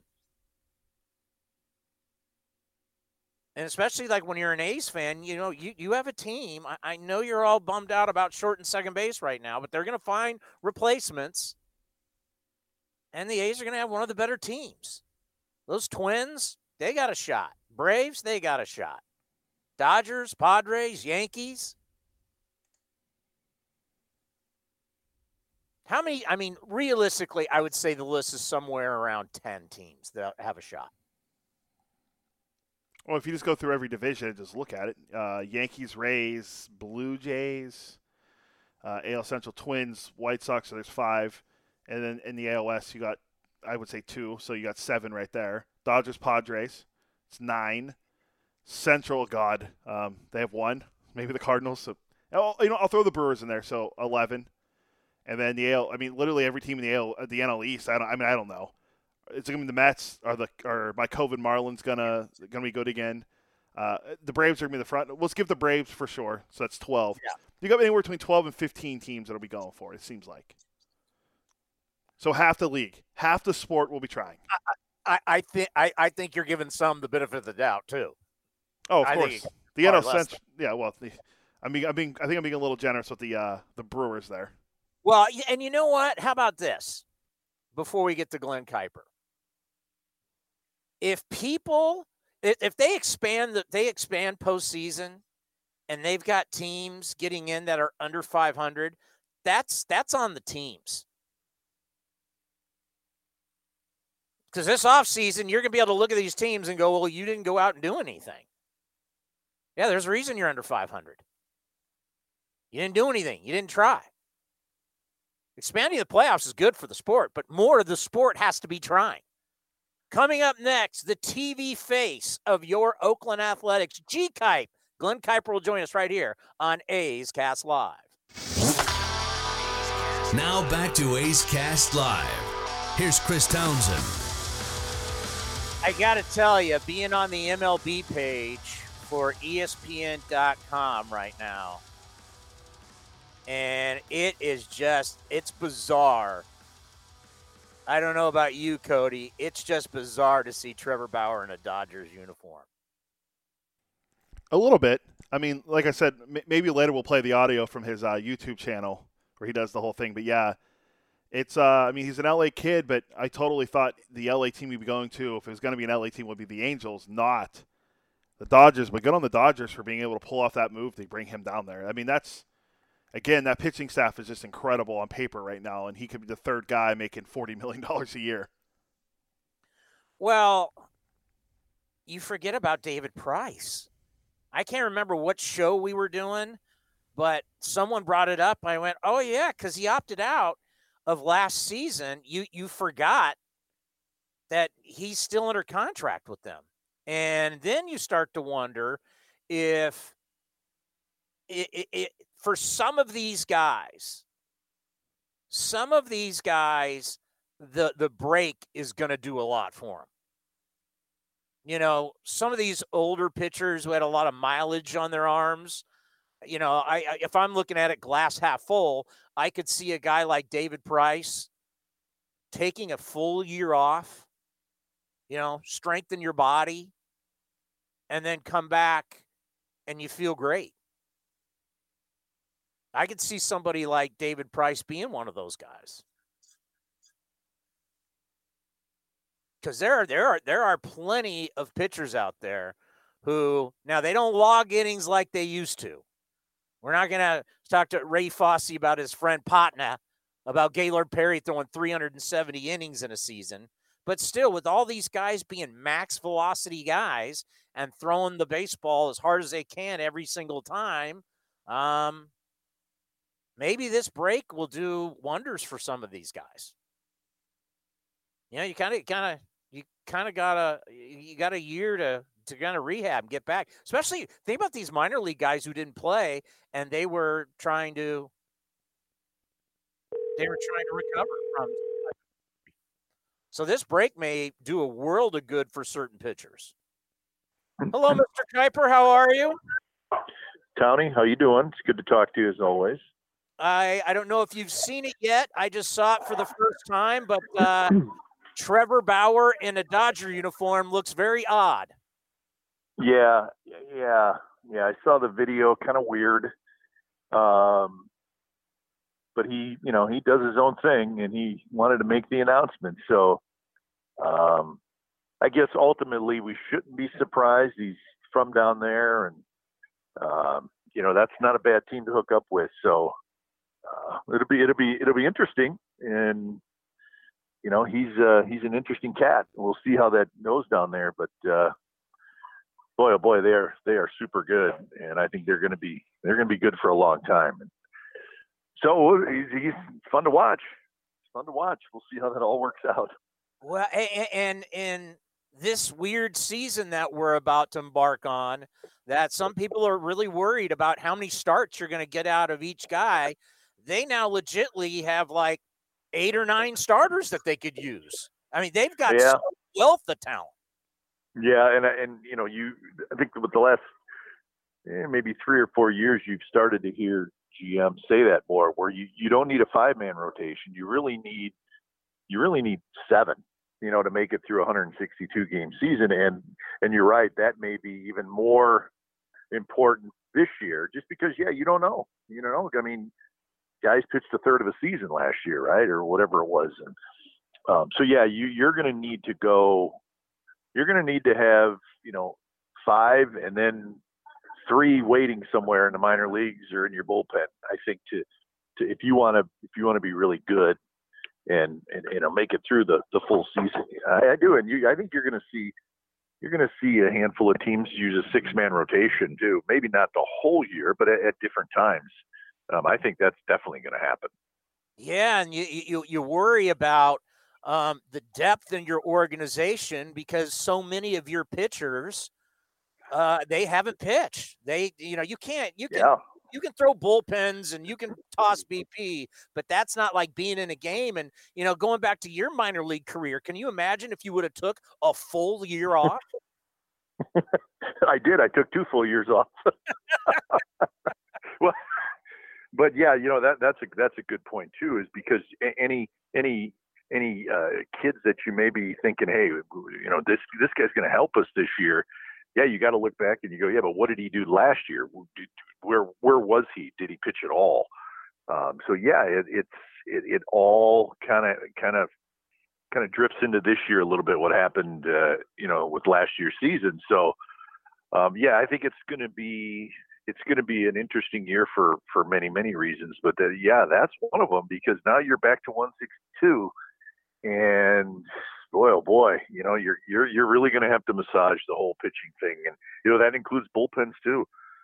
So it's it, it's always something that you that you watch closely each year, and and I think you make a great point. This year, it, it just may be how teams maneuver through their rotation, uh, you know, to to get through six months. You know, the bottom line is we get used to when a player is time to cash in and get a big salary, there's a good chance he's not going to remain in Oakland. So we've seen this for many, many years. But when you're looking at shortstop and second base, do you think there's internal options to replace short and second, or is this something they're still going to have to go outside? Um, well, that's a tough question, Tony, and I, I think it's probably a combination. Believe it or not, I, listen, I, I think that the people that the people that you you have on your roster that you think could could fill that out,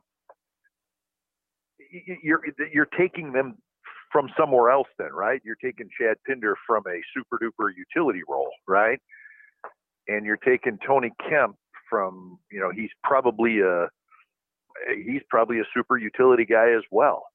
Um, you know, so I I don't know. I, I I think you're talking about filling two filling in for two guys that are that were really really good, and I think it's going to be hard to get close to uh, what you got last year from Semien and La Stella. Even though La Stella wasn't there very long, but he was pretty darn good when he was. So I think that I think at this point and going into this season, I think it could be an issue. Um, you know, are there guys to trade for out there? Yeah, probably, but you know, I don't know. I don't know. It's it's it's a little bit of a concern, only because the two guys that you you are losing in the middle infield, or, I thought both really good, even though Marcus was down a little bit last year. But it's still, and he's still clearly one of your best players. So I wish I could give you a more firm answer, but you know, maybe a little bit of both. Maybe in, internally, and you maybe you still go get somebody, but it's it's a concern, no question about it, Tony. You know, and I getting all these uh, previews and looking around, you know, a lot of people last year did not have good years. You know, we were just talking to Dan Hayes, who covers the Twins. Like the year before, the Twins were setting the record for most home runs, and then they dropped off. It, when you really look around baseball, Glen, there were a lot of people because it was only 60 games that didn't have the same kind, kind of seasons they had in 2018 or 2019. Yeah, and it's funny that you you brought up the Twins because I was I, I do a little work, I do a little baseball work every day, kind of get ready for the season, and I work on different teams each day just to you know. And today I spent about an hour and a half on the Twins, just you know, and you know you're thinking, man, they were crushing the ball last year, right? Scoring tons of runs. They were 10th in the American League in runs scored, which caught me by surprise because they really had a good year and they have a good team, but they were down last year offensively. Um, and yeah, I think there may be there may be guys that just never got into a groove, right? I mean, that can happen. Normal season, it's not that uncommon for somebody to to maybe get off to a slow start for the first month and a half of the season. Well, a month and a half last year was 80% of the year. So, um, yeah, I, I, I think because last year was so strange, I, I do think guys just never, ever got fully into the flow of what was going on. Yeah, and and and just you know, looking back at last season, you know, you got guys that are trying to get their batting average from 225 to 320 in one game. You could see how, easy sure. it would be to start press. I mean, because you only got you, you, got two months, and you're looking at the scoreboard, and you're at a buck 90. Yeah. I, I, can see why you're why you have those issues in your yeah. press. Yeah, that, that's that's that's a good point. I mean, you you normal season, you're thinking, well, I got plenty of time. You know, just put together a couple good weeks. But you know, a couple good weeks that that's a lot of the season from last year. So again, just just another part of what was so strange last year. But guys do know they they they look at the scoreboard, they see what their batting average is on the scoreboard, and and when all of a sudden, you know, time is running out, and you're still hitting 230 yeah, yeah, it starts to get a little tight, and then you start to press even more. And you know what they say: the more you press, the more your average goes down, right? I mean, uh, but again, I'm I'm just looking forward to a normal season. Normal being 162 games, and uh, just have some comfort level with that again. Yeah, and when you start looking at the A's, you know, one thing I think a lot of people are going to notice as we're getting into spring training is the, the A's. They're, they're, they're, I'm looking at the schedule now. You open up with Houston, then you play the Dodgers, and so you may see Trevor Bauer, and you then you play Houston again. You got Minnesota on there. Uh, getting out to a good start, I think, is going to be. Re- I mean, it's good for everybody, obviously, but for the A's, especially the way the schedule looks, well, it's not going to be easy. Yeah, that's right. Was it? Seven of the first ten or something against the Astros, I believe. It's something like that. So, um, yeah, you get right after it, and you know we've always worried about the slow starts. Although last year that was not the case in in a short season, but um, yeah, it's it's going to be a, a, fun year just from this division standpoint because you know where are the Astros right now? They you know are they are they still as good? Uh, you know, when is Verlander coming back? What's going on with that? There's a lot of questions there. I, I, I like what the actually like what the Angels have done. Um, you know, they still always need that that ace at the top, which they really don't have. But I think they've made some nice additions, and uh, you know, so so I think the A's are still the best team in that division. But you know, as always, you're you're going to be challenged by I think it's still a pretty good Astros team, and and what I do, I I think the Angels have a chance to be pretty good this year. That's not going to, you know, getting to the playoffs for, for the four straight years is not going to be easy, and nope. Uh, and then and and we still don't know how the playoffs are going to look. I mean, if you had to, if you had to look into your crystal ball, do you think we'll have the expanded playoffs? I could see that still happening. Yeah, I, I, I know that they're going to have to go back and and you know talk about it, which you know they don't seem to get along very well, the owners and the players. But I could still see that coming up, and I hope it does. Um, and I say hope because I, I, I like a little larger postseason. I don't know about 16 or 14, but I, I, I could be all right with 12. Um, 12 out of 30 teams. I, I, wouldn't want to go much deeper than that. Um, so I, I hope they do that. I hope they talk again about little postseason expansion, and I think that they will. Um, and we'll see. We'll see. But I, I like the idea of, you know, maybe giving another team a shot to get in there. I think that's probably good for baseball. Um, and I enjoyed last year where it was a weird short season, but there was more teams getting in, but you you you you followed along and and you, you know you, you saw who was making a run at it late, and I enjoyed it. I enjoyed it, uh, although I think just to maybe get back to some more normalcy, I'd like to see him maybe go to maybe 12 teams getting in. That's what I'm hoping for. So we've all had a long time off, right? What's like oh. the what's the one thing like you learned about yourself or something that you went and did while you've had a lot of a lot of time to yourself? well, I you know when when I don't have something to do, I can be really cranky. You know that's that's what my wife tells me at least. Uh, you, you know what I, I I've enjoyed you know being with my family more.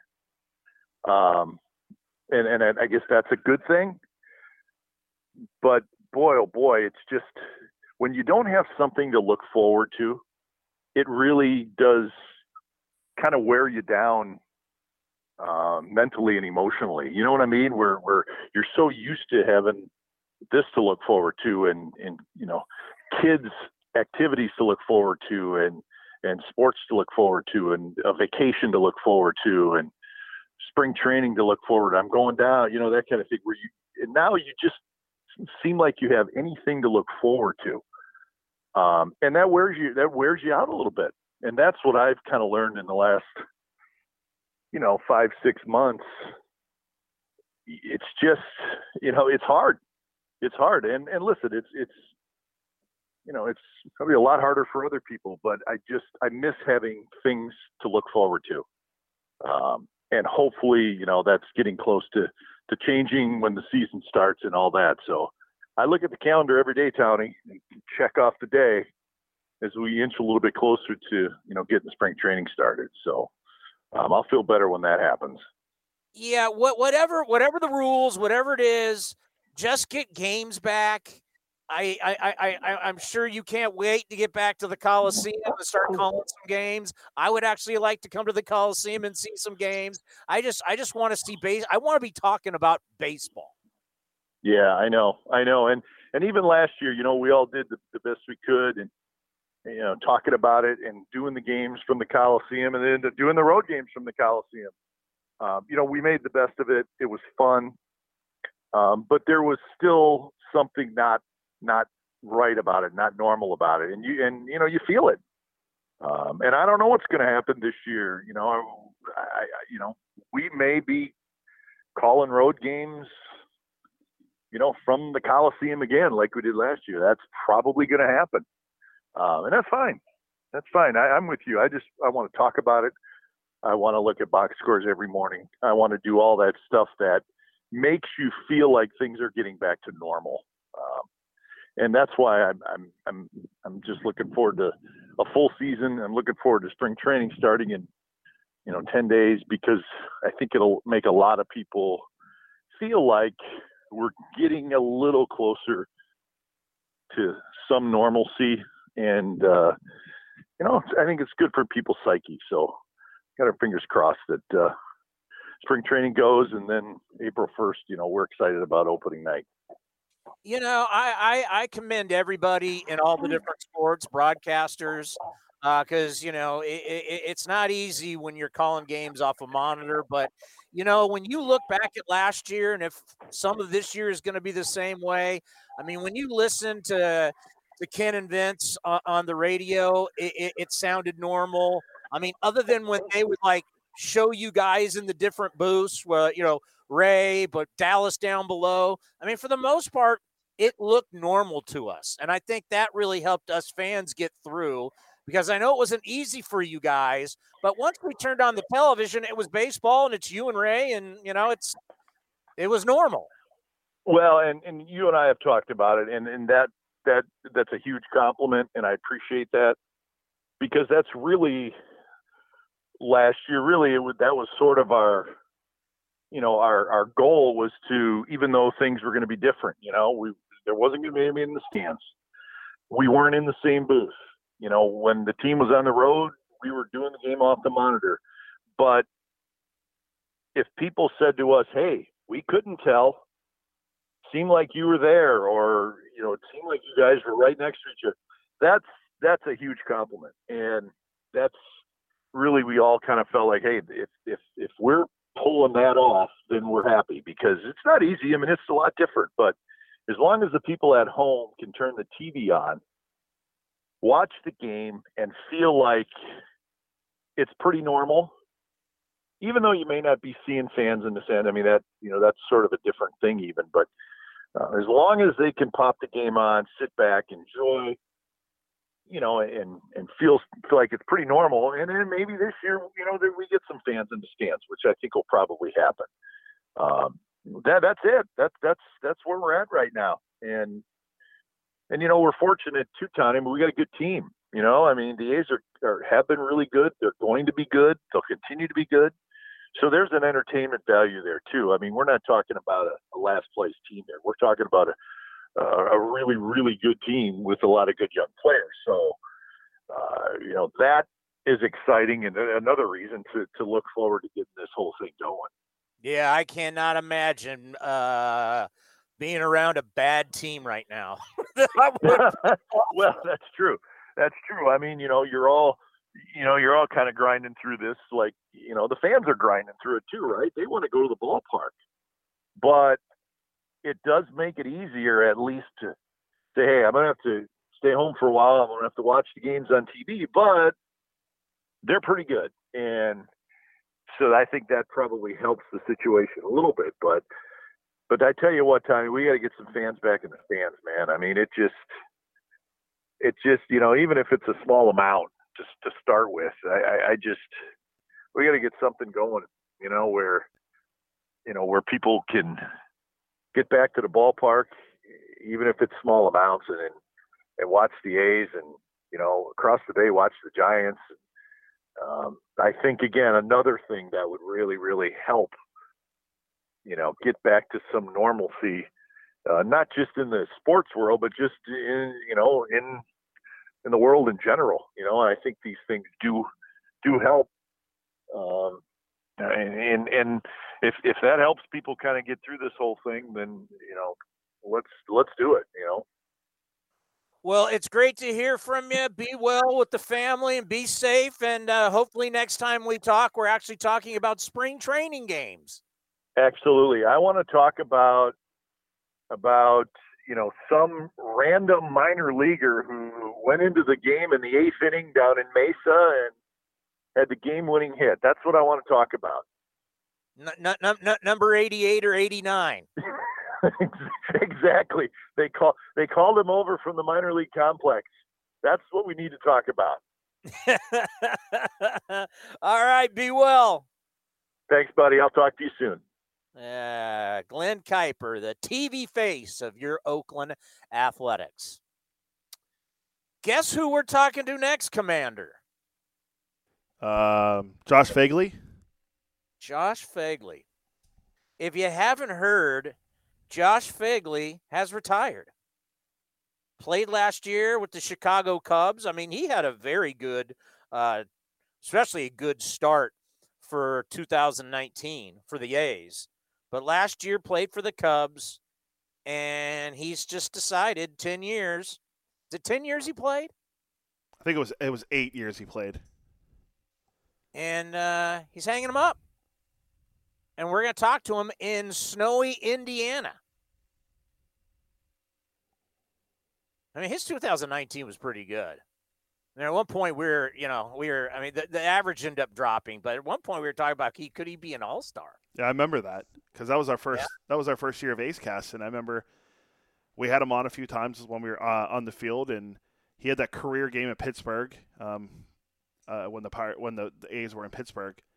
Uh, he he was great for the A's as a you know as a guy that filled in when he when he needed them. Then he was primarily the guy in 2019, and then last year he played for the Cubs, and then you know he decided you know he has other things he wants to do. It's it's fascinating. An eight year career as a you know as a catcher, and it's not that's not easy on your body, as they would say. I mean, I mean just look at Bruce Bochy. I mean he could barely walk. Um, so you know kudos to him for you know knowing when it was time to step away, and and uh, I'm looking forward to hearing from him. Yeah, you know, some people try and stay in it as long as they possibly can, and some people say, you know what, I need a change of, I need, I need, I need a change of, of scenery. And I'm sure there's, I, I, I'm sure what these players have been going through, and what they are now probably projecting for this year. I haven't really thought about this till now, but how many guys are going to hang it up? I mean, for for instance, um, Ted Leitner, longtime play-by-play guy for the Padres, he's retiring. I think there's just some people who don't want to go through this again. I don't know how many that's going to be, and you know, some of these people are just having a hard time getting jobs. But I'm not going to be shocked if there's there's people who in all sports who just go, yeah, I, I, I'm I, I'm going to hang them up. Yeah, I'm curious this year um, to see. Since I know last year was only 60 games, but will we see anybody opt out this year? Is an interesting question. We've seen some guys do it in the NFL. I know they only play one game a week, but I think the Patriots had like seven or eight guys that didn't play this year for them. Uh, I'm not really sure about hockey if a lot of guys opted out, but for baseball, I'm curious to see if that's if that's something that happens. You know, everyone has their right to do what they feel safe doing, and we know, like we mentioned last year, we have no right to judge them for that. But it's it'll be interesting to see if we play full 162, and that's the plan. If any players are like, you know what, we're going to sit out and wait for, you know, for a full season where there's no, you know, no pandemic and everyone's vaccinated. So uh, that's something to kind of monitor a little bit just to see if anyone does it. Because last year we saw, you know, guys like David Price, uh, Lorenzo Cain, you know, guys, you know, there were guys that sat out last year and they're coming back this year. So especially David Price being in that that Dodgers rotation. If again, if people still haven't seen the news, if you haven't been on the internet at all today, uh, Trevor Bauer is now a Dodger. Uh, if you want to see the video, go check out his YouTube page. It's pretty pretty good. But oh, we got to play that in a little bit. Yeah, it's it's good. I mean, Bauer is so good on social media. I know people are hit or miss with him, but I, I like what he does on social media. I think it's I think it's great that a player is showing his side of what he's doing and like what he likes and his interests. And like it, it gives the personality look at a player that really isn't spotlighted on TV or you know and probably in the local like the, the Reds probably did some stuff with him but you know he's been on our program a few times. He's a he's a good interview. He's very he's really smart.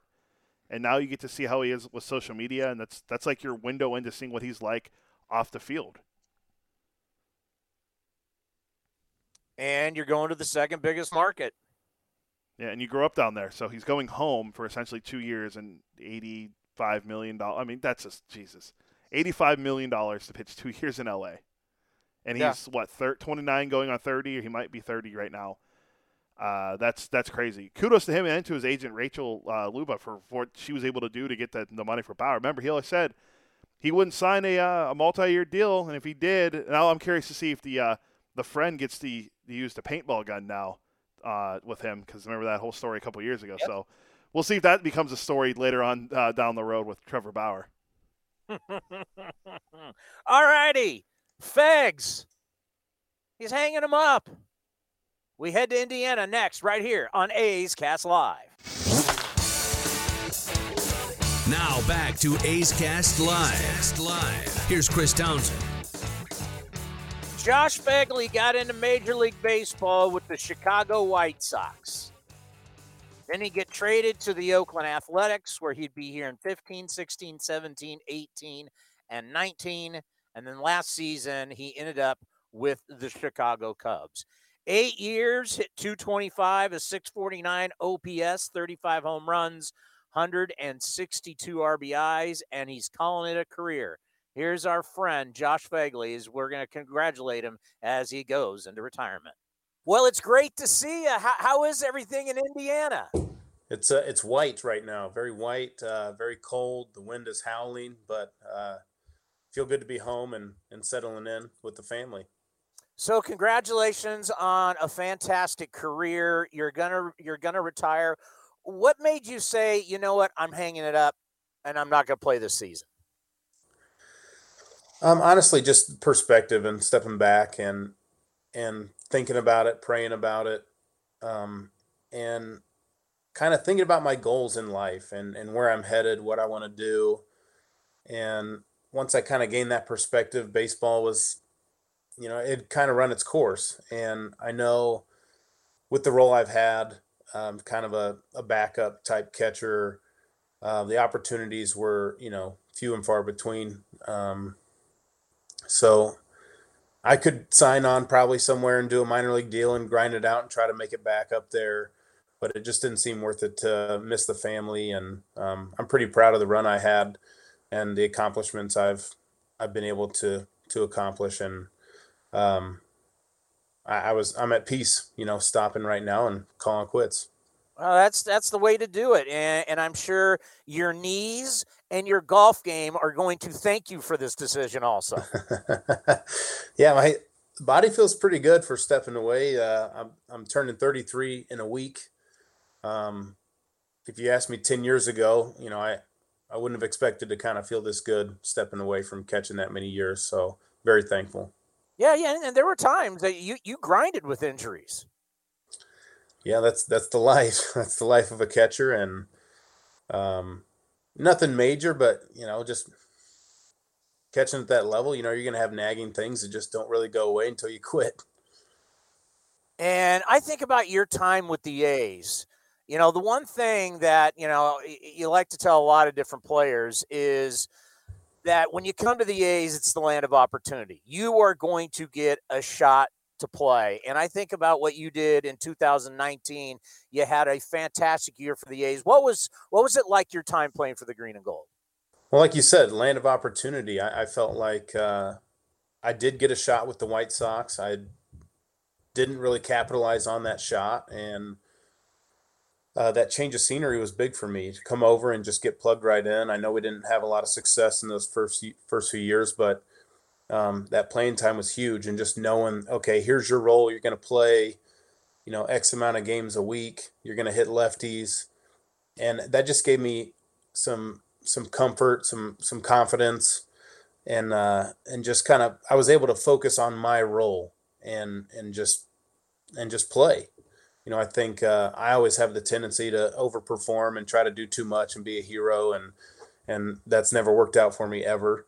Uh, so to just kind of have that role defined. And I, I kind of felt like I, I, blossomed as a player there in Oakland and, and, you know, playing for Bob Melvin was, was amazing. Uh, that staff, all the players I got to play with there. Um, it was, it was a fun ride. Yeah. I got to think for you catchers, the fact that Bob is such a good communicator, the fact that he did play uh, behind the dish in his big league career. He, he kind of knows everything that you're going through, whether at that time you're starting or, or, or you're backing up. What was that communication like between you and Bob? It was excellent. Um, he had a lot of advice early on and how to handle that role and and to just relax, honestly, because you play once or twice a week. You feel like those at bats are kind of weighted on whether or not you get to play more the next week or play less. And you know, he assured me, you know, just just stay the course and and trust the process. Just relax, and when I call your name, like get in there and just play and have fun. And he was really good at communicating when I was playing because he knows that role's tough. You know, it kind of gets sprung on you. You know, early on it was, hey, Vogt's dealing with this. He needs a day you know, you got to jump in there today or something like that. But he was good at letting me know, you know, a day in advance or or giving me uh, before the series. Hey, they're throwing a lefty on Saturday, so and just to you know have that scheduled out and him with that communication, it, it took a lot of pressure off. And when you when you think you come to Oakland, it's just it's it's a it's a different deal. You got drummers, you got flags, you got you got you got a really passionate uh, fan base. What was it like playing for these fans? It was awesome, and, and you know they they don't have a great reputation for really packing that stadium, but you know you go other places that are packed. You know, eighty percent of the fans are just there to watch it, like you know, be a part of an experience and watch a game um, you know, the other 20% are actually fans of the team or players. But you know, the people that show up in Oakland, like they're they're in the game. They understand it. They're fans. Uh, they like to make it personal. You know, they'll say good luck or you know great game the other day, and we've gotten multiple gifts. You know, when my wife uh, gave birth to both my kids, we got gifts from fans and and cards and special notes. Like it was it was really cool when you look back at your A's career, where, what, what are your, some of your favorite moments?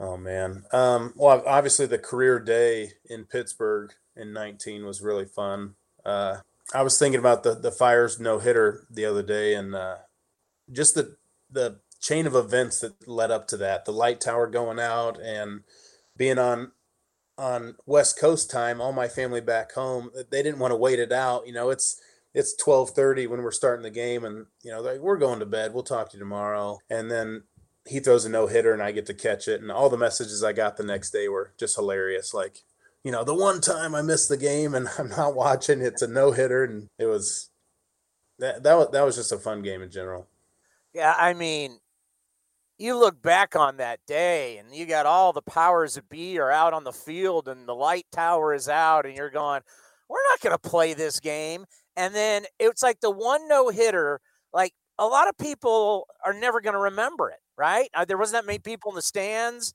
Uh, right. ML, MLB Network had already done their post game coverage, so they didn't talk about it till the next morning. It was it was so bizarre, and just to think though, Mike Fiers two no hitters, both in interleague play. Wow, that's he's he's got some bizarre stats himself, but uh, yeah, that was that was quite the experience and and you know how the the energy level the intensity kind of gets sucked out of you after a delay or you're kind of waiting around you you're you're halfway mentally checked out like oh they're gonna they're gonna bang the game we're not gonna play and then oh now we're playing so it just kind of like it was a smooth game the whole way through and and pretty light and then it just you know built and built up to the climax of the last inning and you know throwing that no hitter was awesome you know, I like how you say, you know, things change in life and, and, you get new goals and you get new purpose.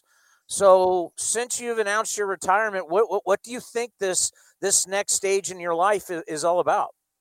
Well, I mean, since being in professional baseball, I've kind of had a side hobby of just home improvement projects and I've done some extensive stuff to our homes and and just loving to fix things and build stuff, a uh, little woodworking. Um, I'm kind of leaning towards diving into real estate and flipping some houses. Um, maybe getting into some rental properties or something like that. And and I, am a, I'm a busy bee. I, I can't sit and hang out. You know, my wife, she's starting her nursing career finally um, after the decade long sacrifice of just being a stay at home mom. And and I have an immense amount of respect for her uh, for everything she's done for me and to kind of be able to step back and let her pursue her career and and back her up and be there for the kids so she can can pursue that and uh, I'll, I'll find my things on the side to do and stay busy i can tell you my handyman uh, was an electrician for one of the tech companies he retired and he says he's working more now than when he was working for the tech company because everybody needs a handyman. So if you want to stay busy and he makes good money doing it, I don't know. It'd be pretty cool to have your handyman be a guy who played in the big leagues for 10 years.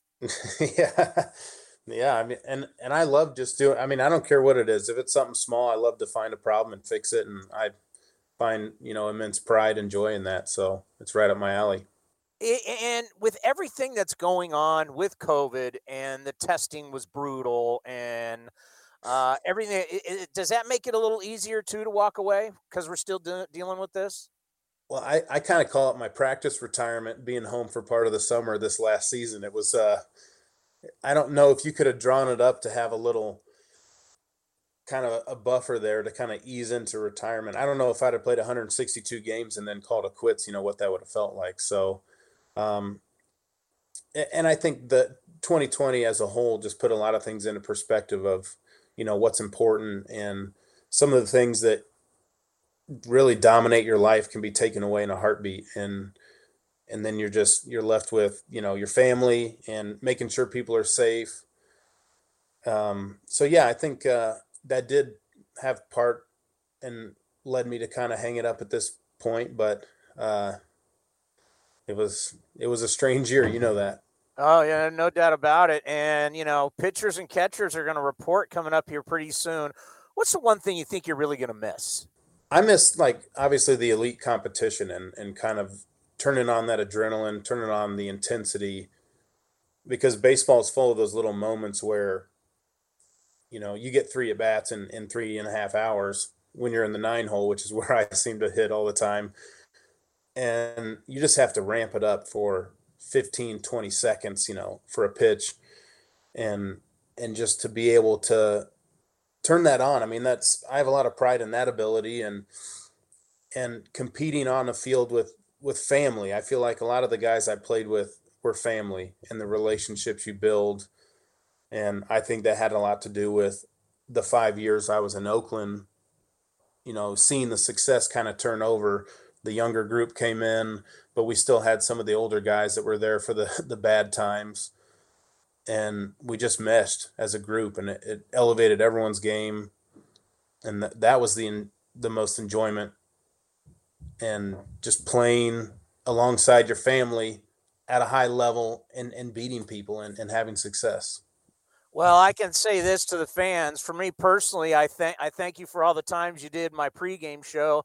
Uh, I really, really appreciate it. And you know, you're part of the A's family. We're always going to be rooting for you. Let's catch up later on. But congratulations on, on a fantastic career, and uh, it's going to be nice. Spend a lot of time with the wife and kids, and as your kids grow up in front of your own eyes. Yeah, it's going to be great. I appreciate everything. Thank you. And and and, and like I I told you off the air, like earlier today, I talked to Ray Fosse. Fosse goes, "You tell him I said hello," because you know that was the A's. It's it's just different with the coaching staff, the players, the broadcasters. It's just a really great group. So uh, you will be missed, my friend. But be well and stay stay warm and stay safe. All right, I appreciate it. You do the same. Thanks. Fegs, hanging them up. You want a little Trevor Bauer note? Uh, always looking for Bauer knowledge.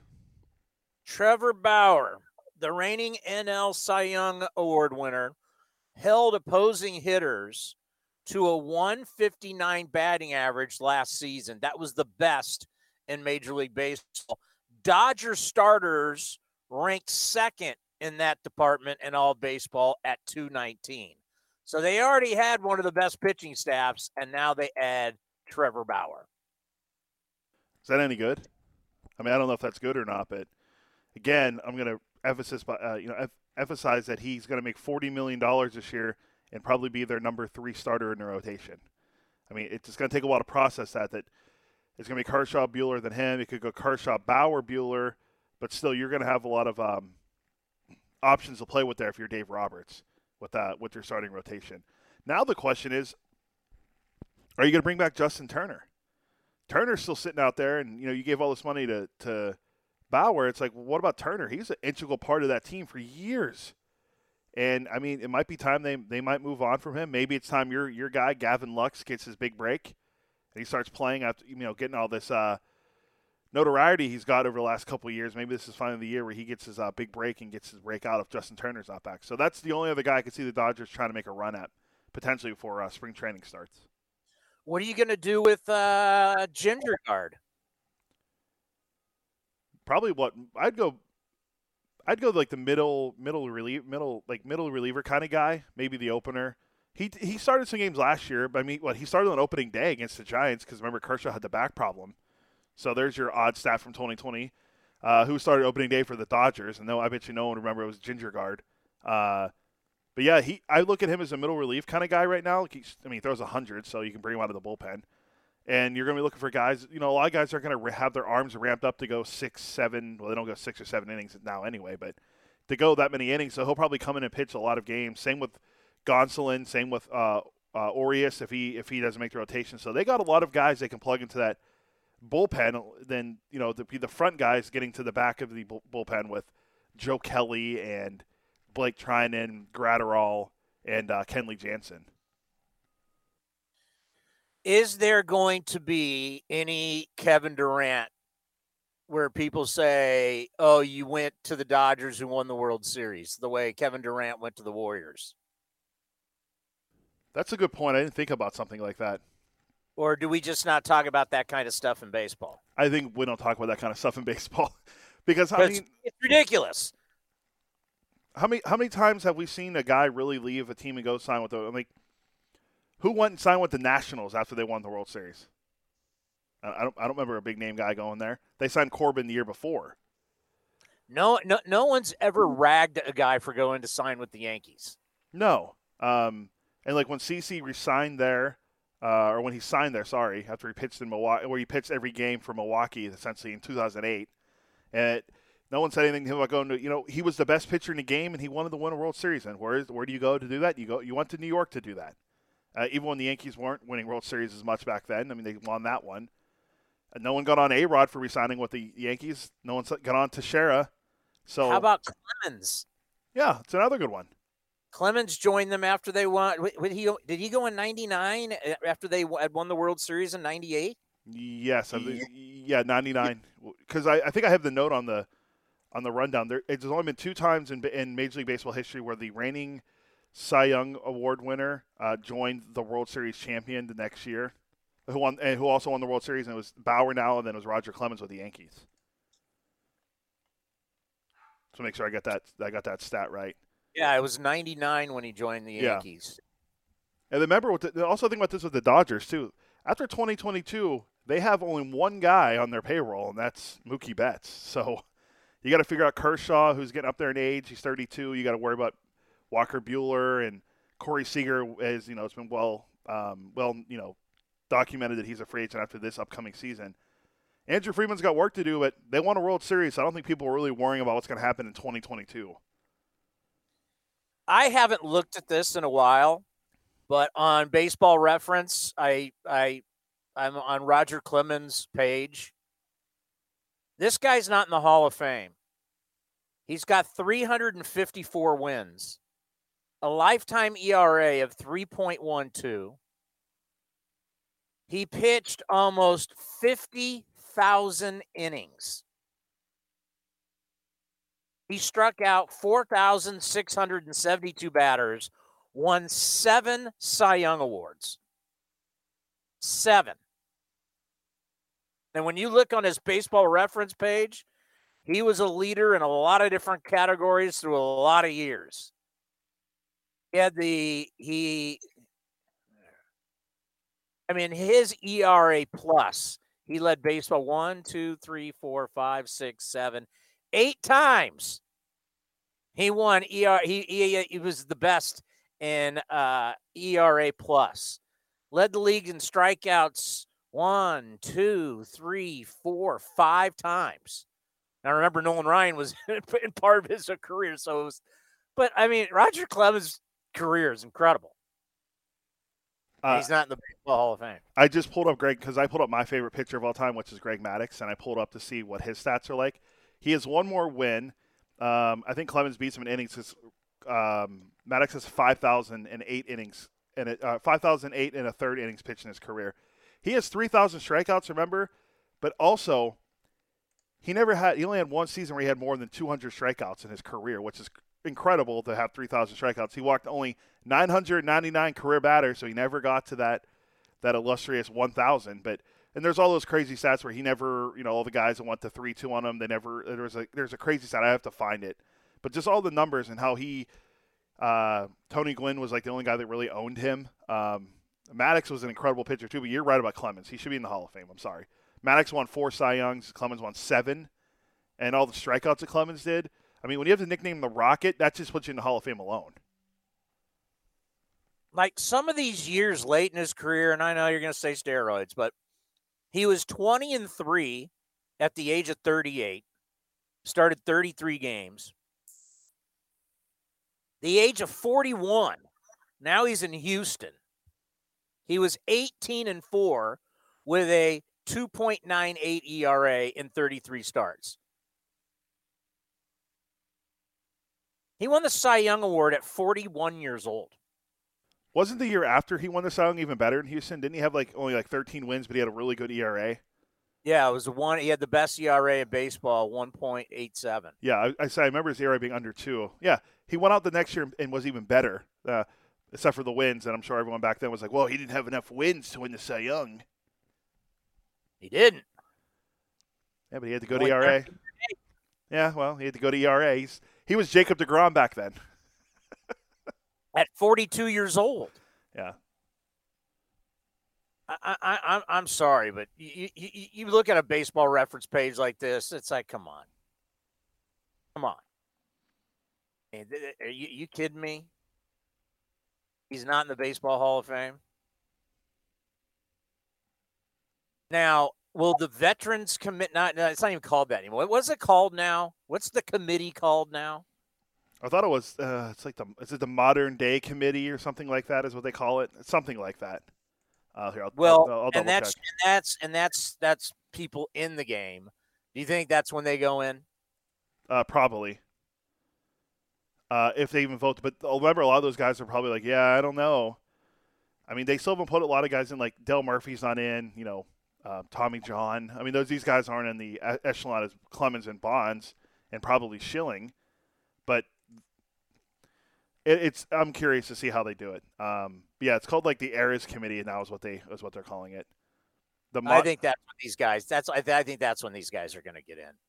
I mean, you, you can't have you can't have a guy who's got seven MVPs and you can't have a guy who's got seven Cy Youngs and they're not in the game.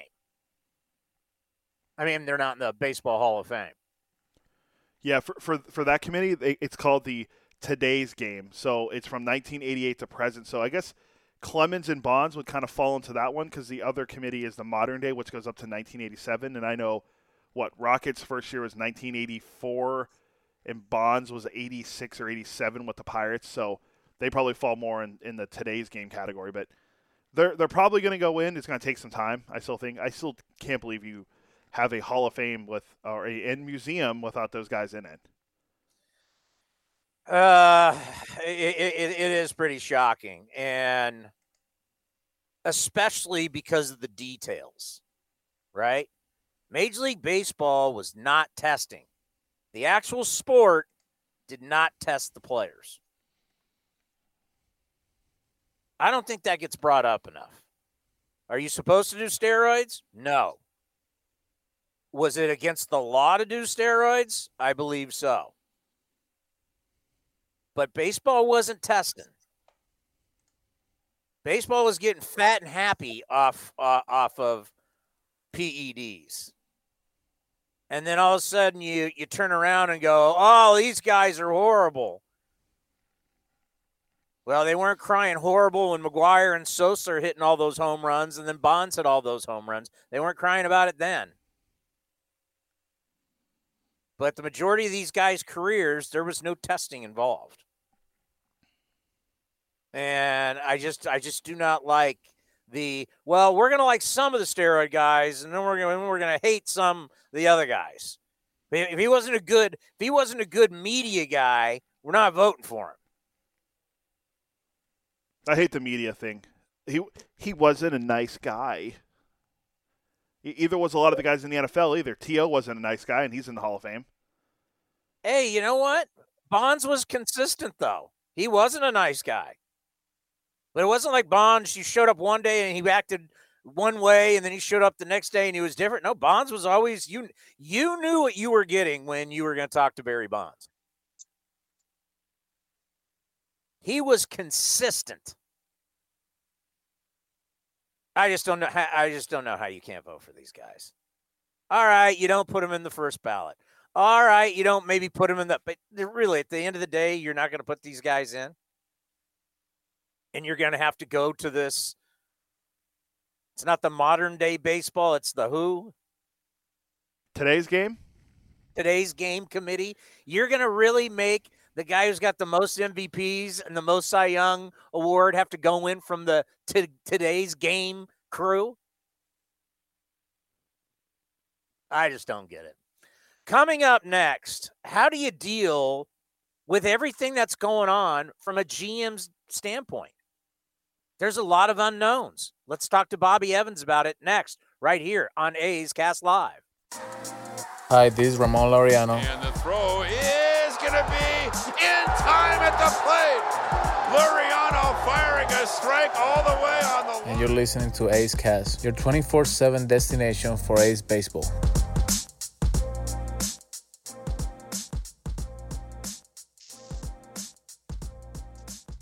Bobby Evans, former general manager of the San Francisco Giants, a World Series champion, is going to join us coming up here, and he's got his new podcast uh, that is out with our man Dan Duquette. Jim. The, the Duke. Jim Duquette. Oh, Jim, yeah, Jim. Bobby, how you doing? It's Chris Townsend with the Oakland A's. Hey, Chris, how's it going? Life is uh, life's going, and can't wait for. Uh, baseball to get going, pitchers and catchers. But uh, have to ask you, how uh, you and the Duke are doing a uh, podcast. How are things going with that?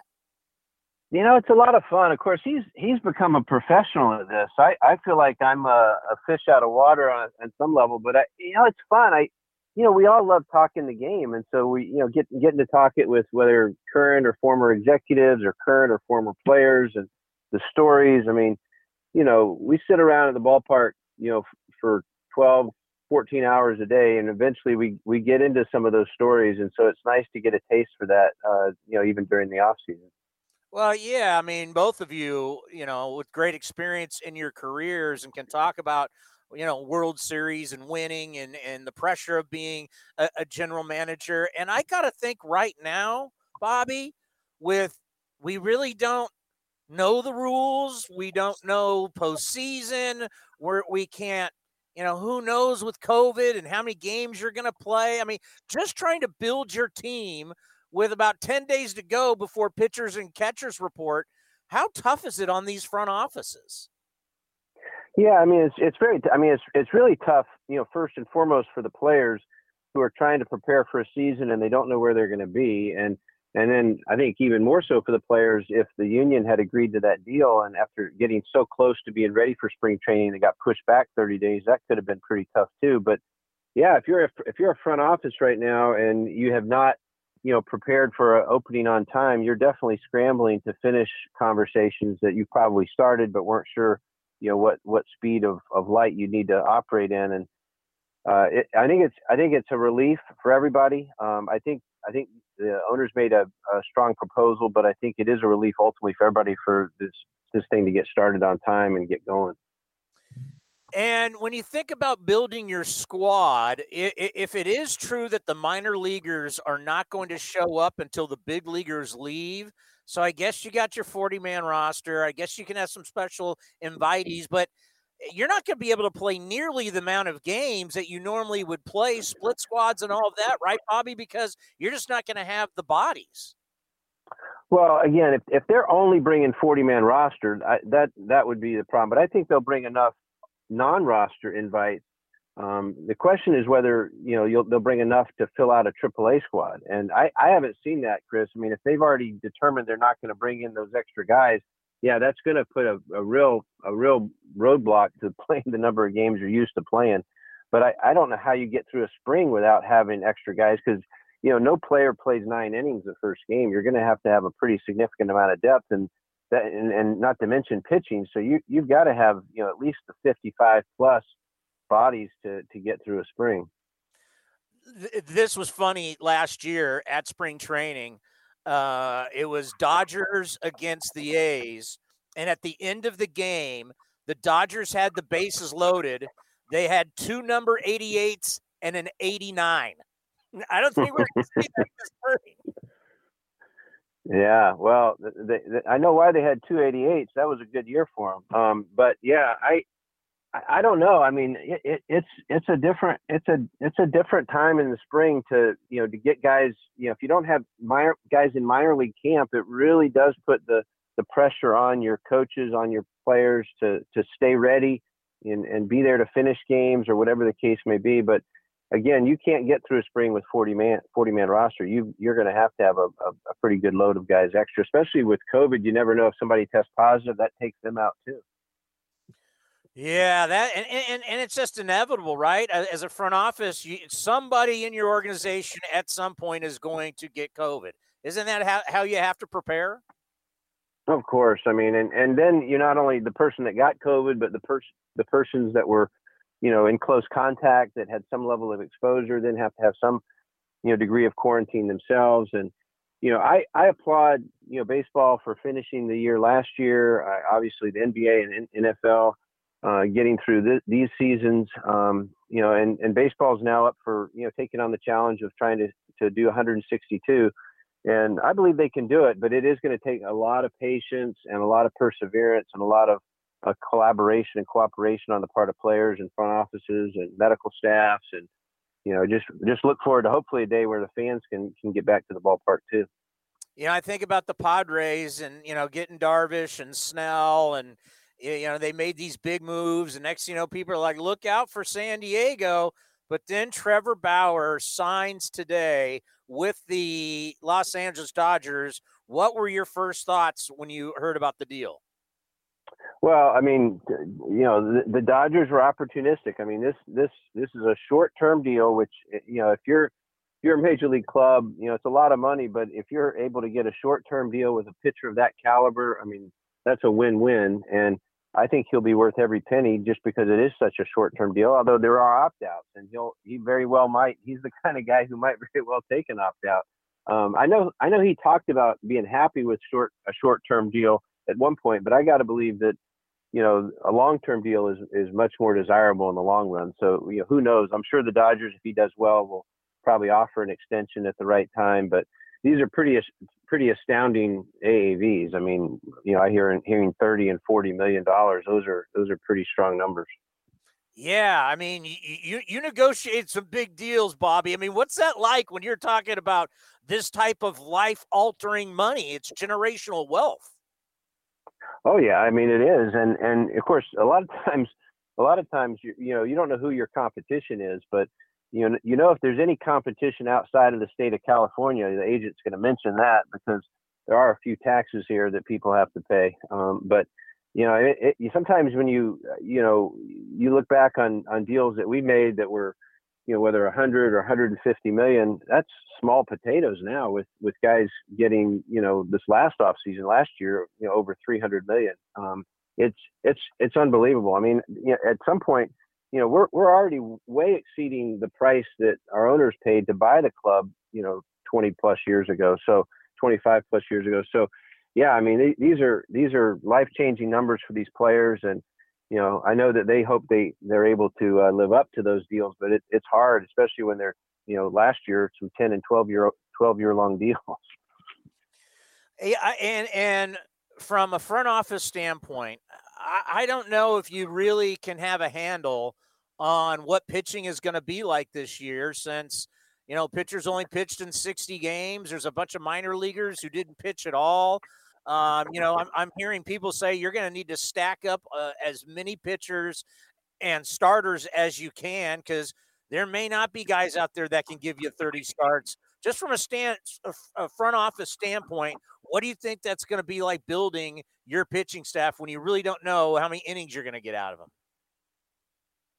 Yeah, well, it's going to require, you know, obviously the depth that you're referring to. I mean, and and maybe that maybe there's a strategy that can be invoked to, you know, to to spread to spread out some of those starts, or, um, you know, maybe you know slow down how how soon you you try to ask them for for a, a, second or third time through the order, knowing that you know this is going to be a lot longer year compared to last year of only 60 games. So it'll it'll definitely be a, a, a challenging dynamic. It'll challenge it'll challenge some of the guiding principles of of what we've done with pitching for years. I mean, you know, you try not to increase somebody's innings, but so much per year. And, and no matter how you slice it this year, your starting pitchers are going to, you know, you know, easily double and, and in some cases more than double, of course, their innings. And that, that's not typically what we've wanted to do with our pitching staff. And, um, you know, and, and even now it's going to affect your bullpen arms too, even though they may be one or two inning guys, they're still going to have quite an increase in innings from the previous year. And you're just going to have to really monitor them. I mean, we've got a lot of great technology that helps us read, you know, how guys are doing, not just, you know, not just them telling you, but also we can measure things that we never could measure before. And, and now with, uh, with, with uh, the benefit of our strength and conditioning team, you know, it'll be a, a close analysis to make sure you don't lose, lose guys to injuries if you can help it. What, what do you think it's going to be like when you're trying to make trades and you're discussing minor league guys who they haven't played baseball in well over a year. Like I, I know you've probably, you know, you have to rely on your scouts who saw them, but not playing baseball for well over a year, a lot of things can change. Well, it's a risk. I mean, I mean, even these trades that have been made this winter, there's a certain level of risk that you know the general managers are taking, you know, with the prospects, and and even the clubs that are trading the guys, not just the ones acquiring the younger players, but the ones that are trading the, the players. You just don't know where they're at. Now, to some extent, you probably learned some of it, you know, by way of work ethic or some of it by way of instructional league or, or offsite camps that you've had with your players uh, during, during the, during the fall. But yeah, I mean, there, there's there's huge huge risk of, of players exchanging hands that you really had no idea they had gotten that much better, or that much stronger, or that much um, more competitive. And yet at the same time, you're going to acquire some guys that you had no idea they they had, had slid backwards from missing a whole year of baseball. And uh, it, it's going to limit some of those deals, and it's it's it's one of the reasons that you see higher end guys, and you know, in particular, your top five prospects in your organization, you know, tend to be held on to right now because no one really knows where they're at necessarily. And I just feel so bad for all these guys. You can take that to college, you can take it to high school, but you know, dealing with the minor leagues, your career is only so long. As of right now, you've lost a season and they still haven't told us when minor league baseball will even start. We have no clue. Just how bad do you feel for all these players who their career is is just been put on ice. Well, yeah, we tell players from the time they step into the organization, we've always told them that, you know, you only have so much of a window and, you know, take advantage of every opportunity that we give you. We're going to be trying to build the best staff, the best medical team, the best facilities, the best technology, best uh, analytics uh, behind what you're doing to teach you, to prepare you, to get you ready. But just understand your window's only so big. And and then, you know, for someone to lose a whole season, uh, like so many of these minor league players did last year, yeah, I mean, it's it's really it's really hard. I mean, it's it's you can't get it back, and the the learning curve, you know, is so sharp when you're leaving college ball and coming into pro ball. You've got a lot to learn, a lot to get used to, um, and you know they missed out on that. And, and I give organizations credit who did do the instructional league, so at least you got some familiarity with the program, with the organization, with the facilities, with the, the, the way they manage their players. But, you know, it does set people back and it is going to hurt, you know, players' progress and it could slow down the development. And, you know, it, it, it doesn't change their clock, I don't think. I mean, they're, they're still going to have to get protected after, after the number, the three or four or five years when they're eligible to be placed on a Rule 5 uh, or 40 man roster for the Rule 5. So, it's it's not it doesn't benefit anybody, the player or the organization. Yeah, it's just it, it's just sad, and, and and and we always need to ask you about Egyptian baseball. Uh, it's fascinating, but COVID is all around the world. Uh, did COVID really affect those kids that you guys have been working with in Egypt?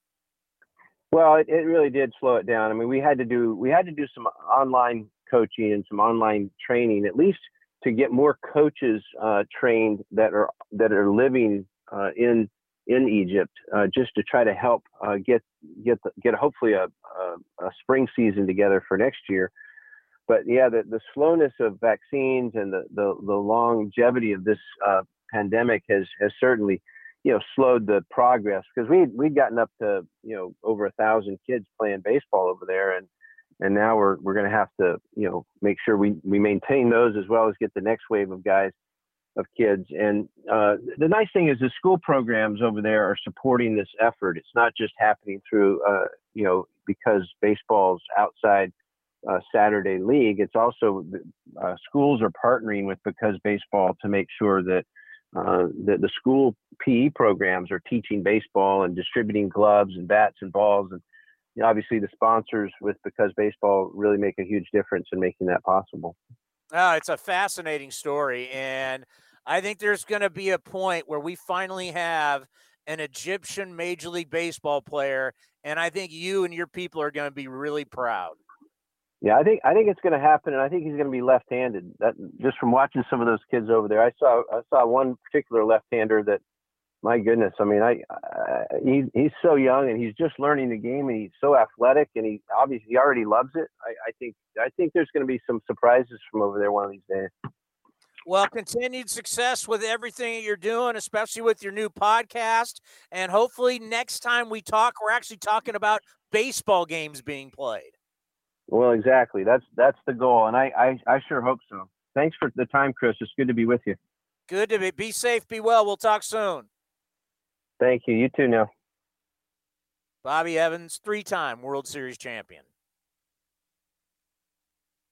Yeah, it's not, it's not, it's not easy being a front office guy right now.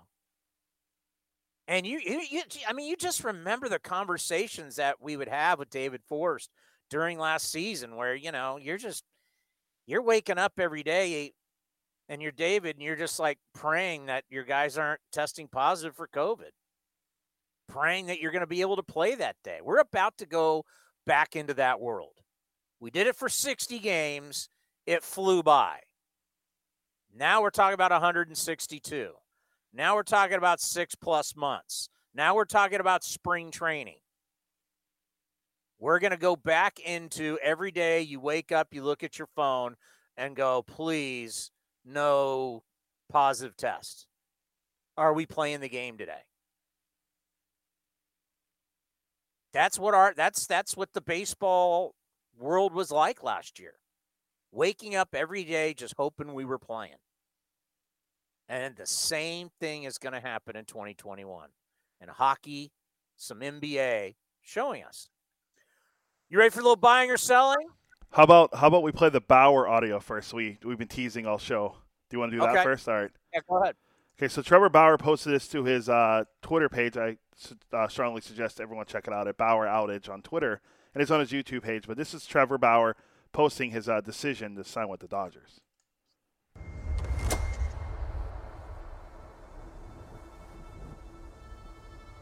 This uniform is special. It's more than a jersey, a pair of pants, socks, and a glove. Trevor Bauer, second time. It makes you feel something. It's passion, it's pain, it's history, heartbreak, and hope. It's the wide eyed wonder of walking into a big league stadium for your first game. The static on an old radio pressed against your ear in the bottom of the ninth. Swung on and missed. The scratchy throat after an intense playoff game, and the desire to do it again immediately. For me, it's 25 seasons of baseball sewn into every thread. Every success perfectly woven together with its corresponding failure. It's the feeling of wanting to give up etched into a number on my back, and every dirt stain is a reminder that I had the strength to pick myself up yet again. This is more than clothing. It's a lifestyle. It's the bond a father and a son forge playing catch in the front yard. It's rehashing every detail of the game with your best friends 162 times a year as you try to wind down for the night. It's a hint of champagne and cigar smoke being overpowered by frustration, sweat, and despair. The flavor of a hot dog and a cold beer on a warm summer's night. This lifestyle isn't for everyone, but for those who choose it, the rewards are plentiful. It will take your time, sap your strength, and diminish your will, but those debts are repaid in friendships to last a lifetime, experiences you'll never forget, and a chance to accomplish something that's never been done before. 2020 National League Cy Young Award goes to Trevor Bauer. See, last season doesn't matter anymore. Come April, what matters is this team, this group of players, this group of fans, and the name across our chests. This season is about making sure history remembers us as we wish to be remembered. This season is about adding to our legacy. And I can't wait, Dodger fans.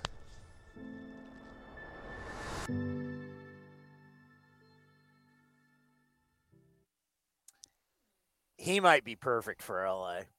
Oh, absolutely. I mean, even I for- mean, he might just be because Clayton Kershaw does nothing for me. Walker Buehler does nothing for me. Like even Mookie. I mean, Mookie's a great player, but I mean, he has a good personality, but he doesn't really put it on showcase as much, except when he's bowling. Um, yeah, I mean David Price. I mean, this guy's got personality for days. I think he's going to be. I mean, if he, you got, you gotta, you gotta pitch well, of course. But I think you know, in, in a in a not a hardcore media market, but a big media market, and the fact that he knows the lay of the land from Southern California, went to UCLA. I, I, I this could be a really good fit. And someone pointed out to me on Twitter, and I, I, I when we joked about how we are saying how I wonder what's going to happen with the friend and the paintball gun because of the, he didn't sign a one year deal. Technically, someone pointed out, and I guess it's true.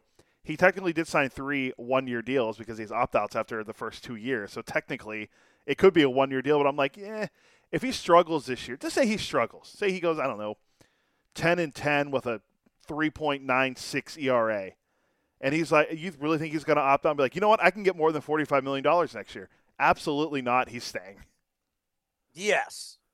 No, if he has a Cy Young year again, maybe, but will it be 45 million? I, I, I don't know if that's going to be possible. If we're not having, if we're not having fans in the stands full time, take what you can get. Because you're gonna hope if you're Bauer, the next two years. What's he making the next two years? So 40 this year and 45 in 2022.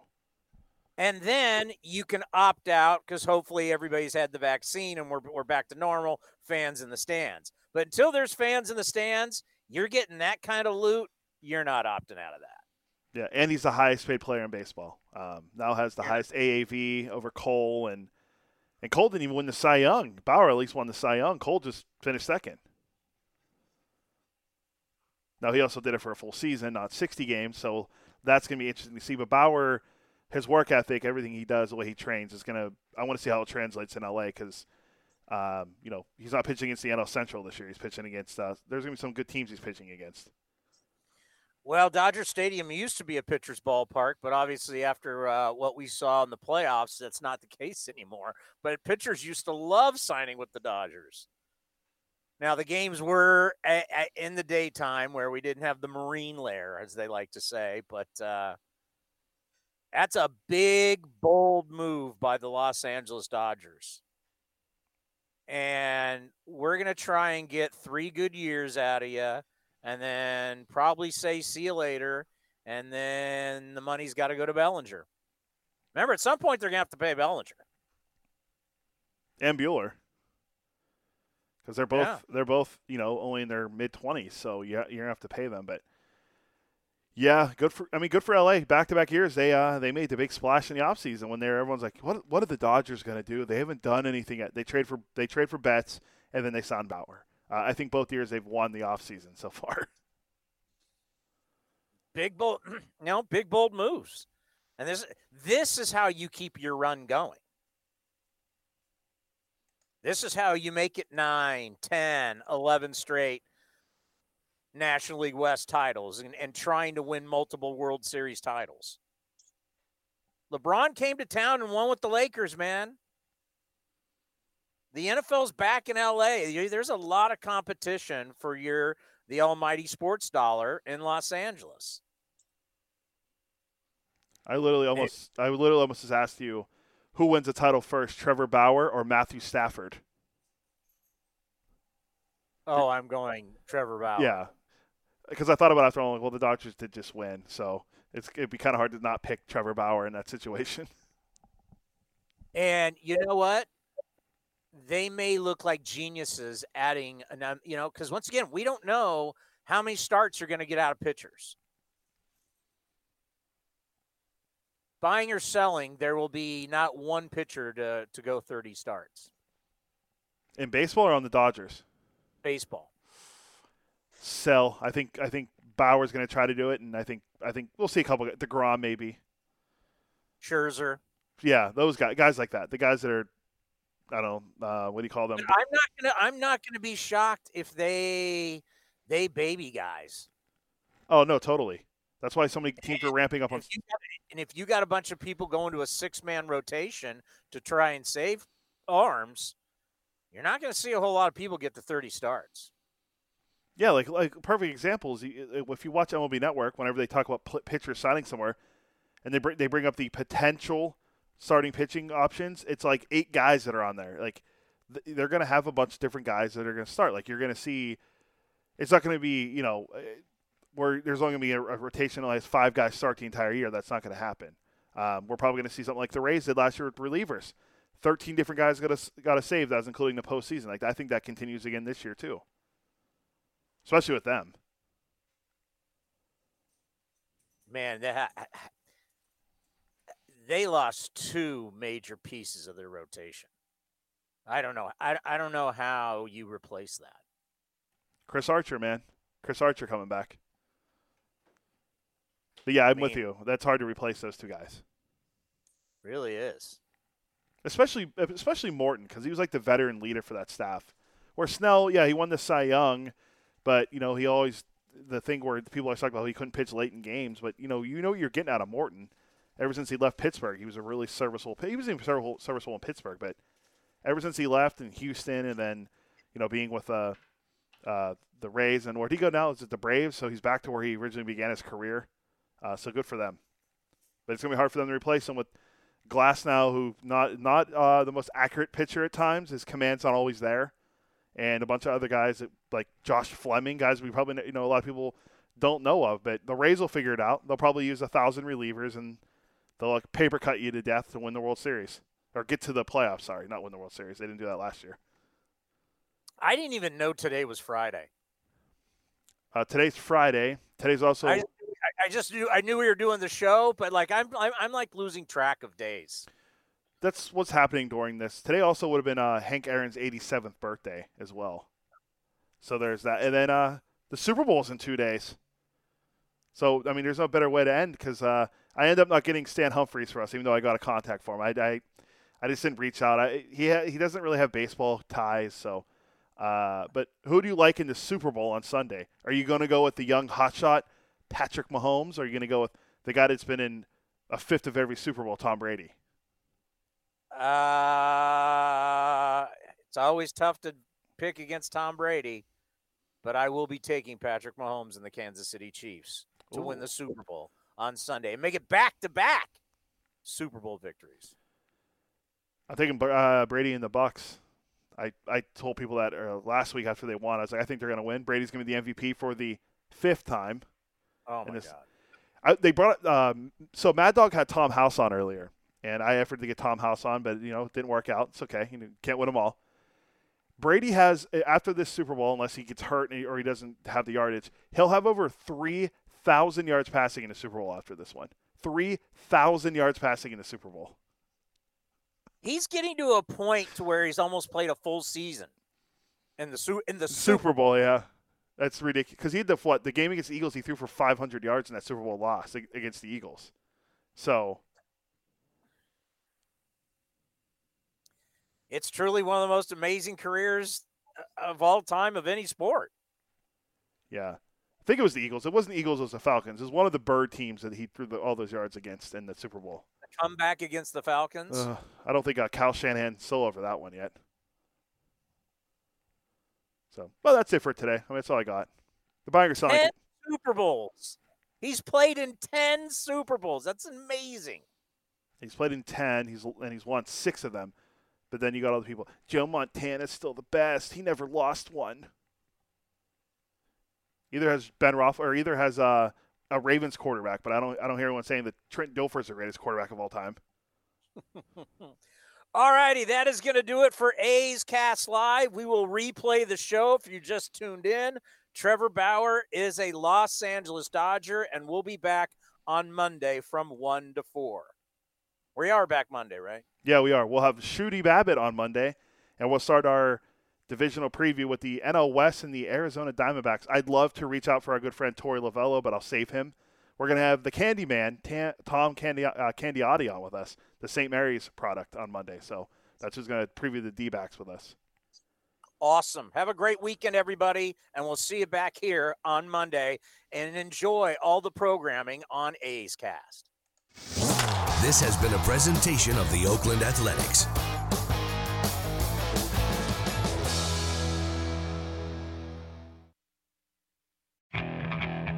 Okay, picture this. It's Friday afternoon when a thought hits you. I can waste another weekend doing the same old whatever, or I can conquer it. I can hop into my all new Hyundai Santa Fe and hit the road. Any road. The steeper, the better. Because my all new Santa Fe is available with HTRAC, all wheel drive, so I can hit the trail without a worry in the world. Heck, with three rows and best in class rear cargo space, I can pack the whole family in with all our gear. We've got available dual wireless charging for our phones, so we'll never lose touch with civilization, and we won't lose touch with the primordial power of Mother Earth. So, which is it? Waste the weekend or do something a little more epic? And conquer it in the all new Hyundai Santa Fe. Visit HyundaiUSA.com or call 562 for more details. Hyundai, there's joy in every journey.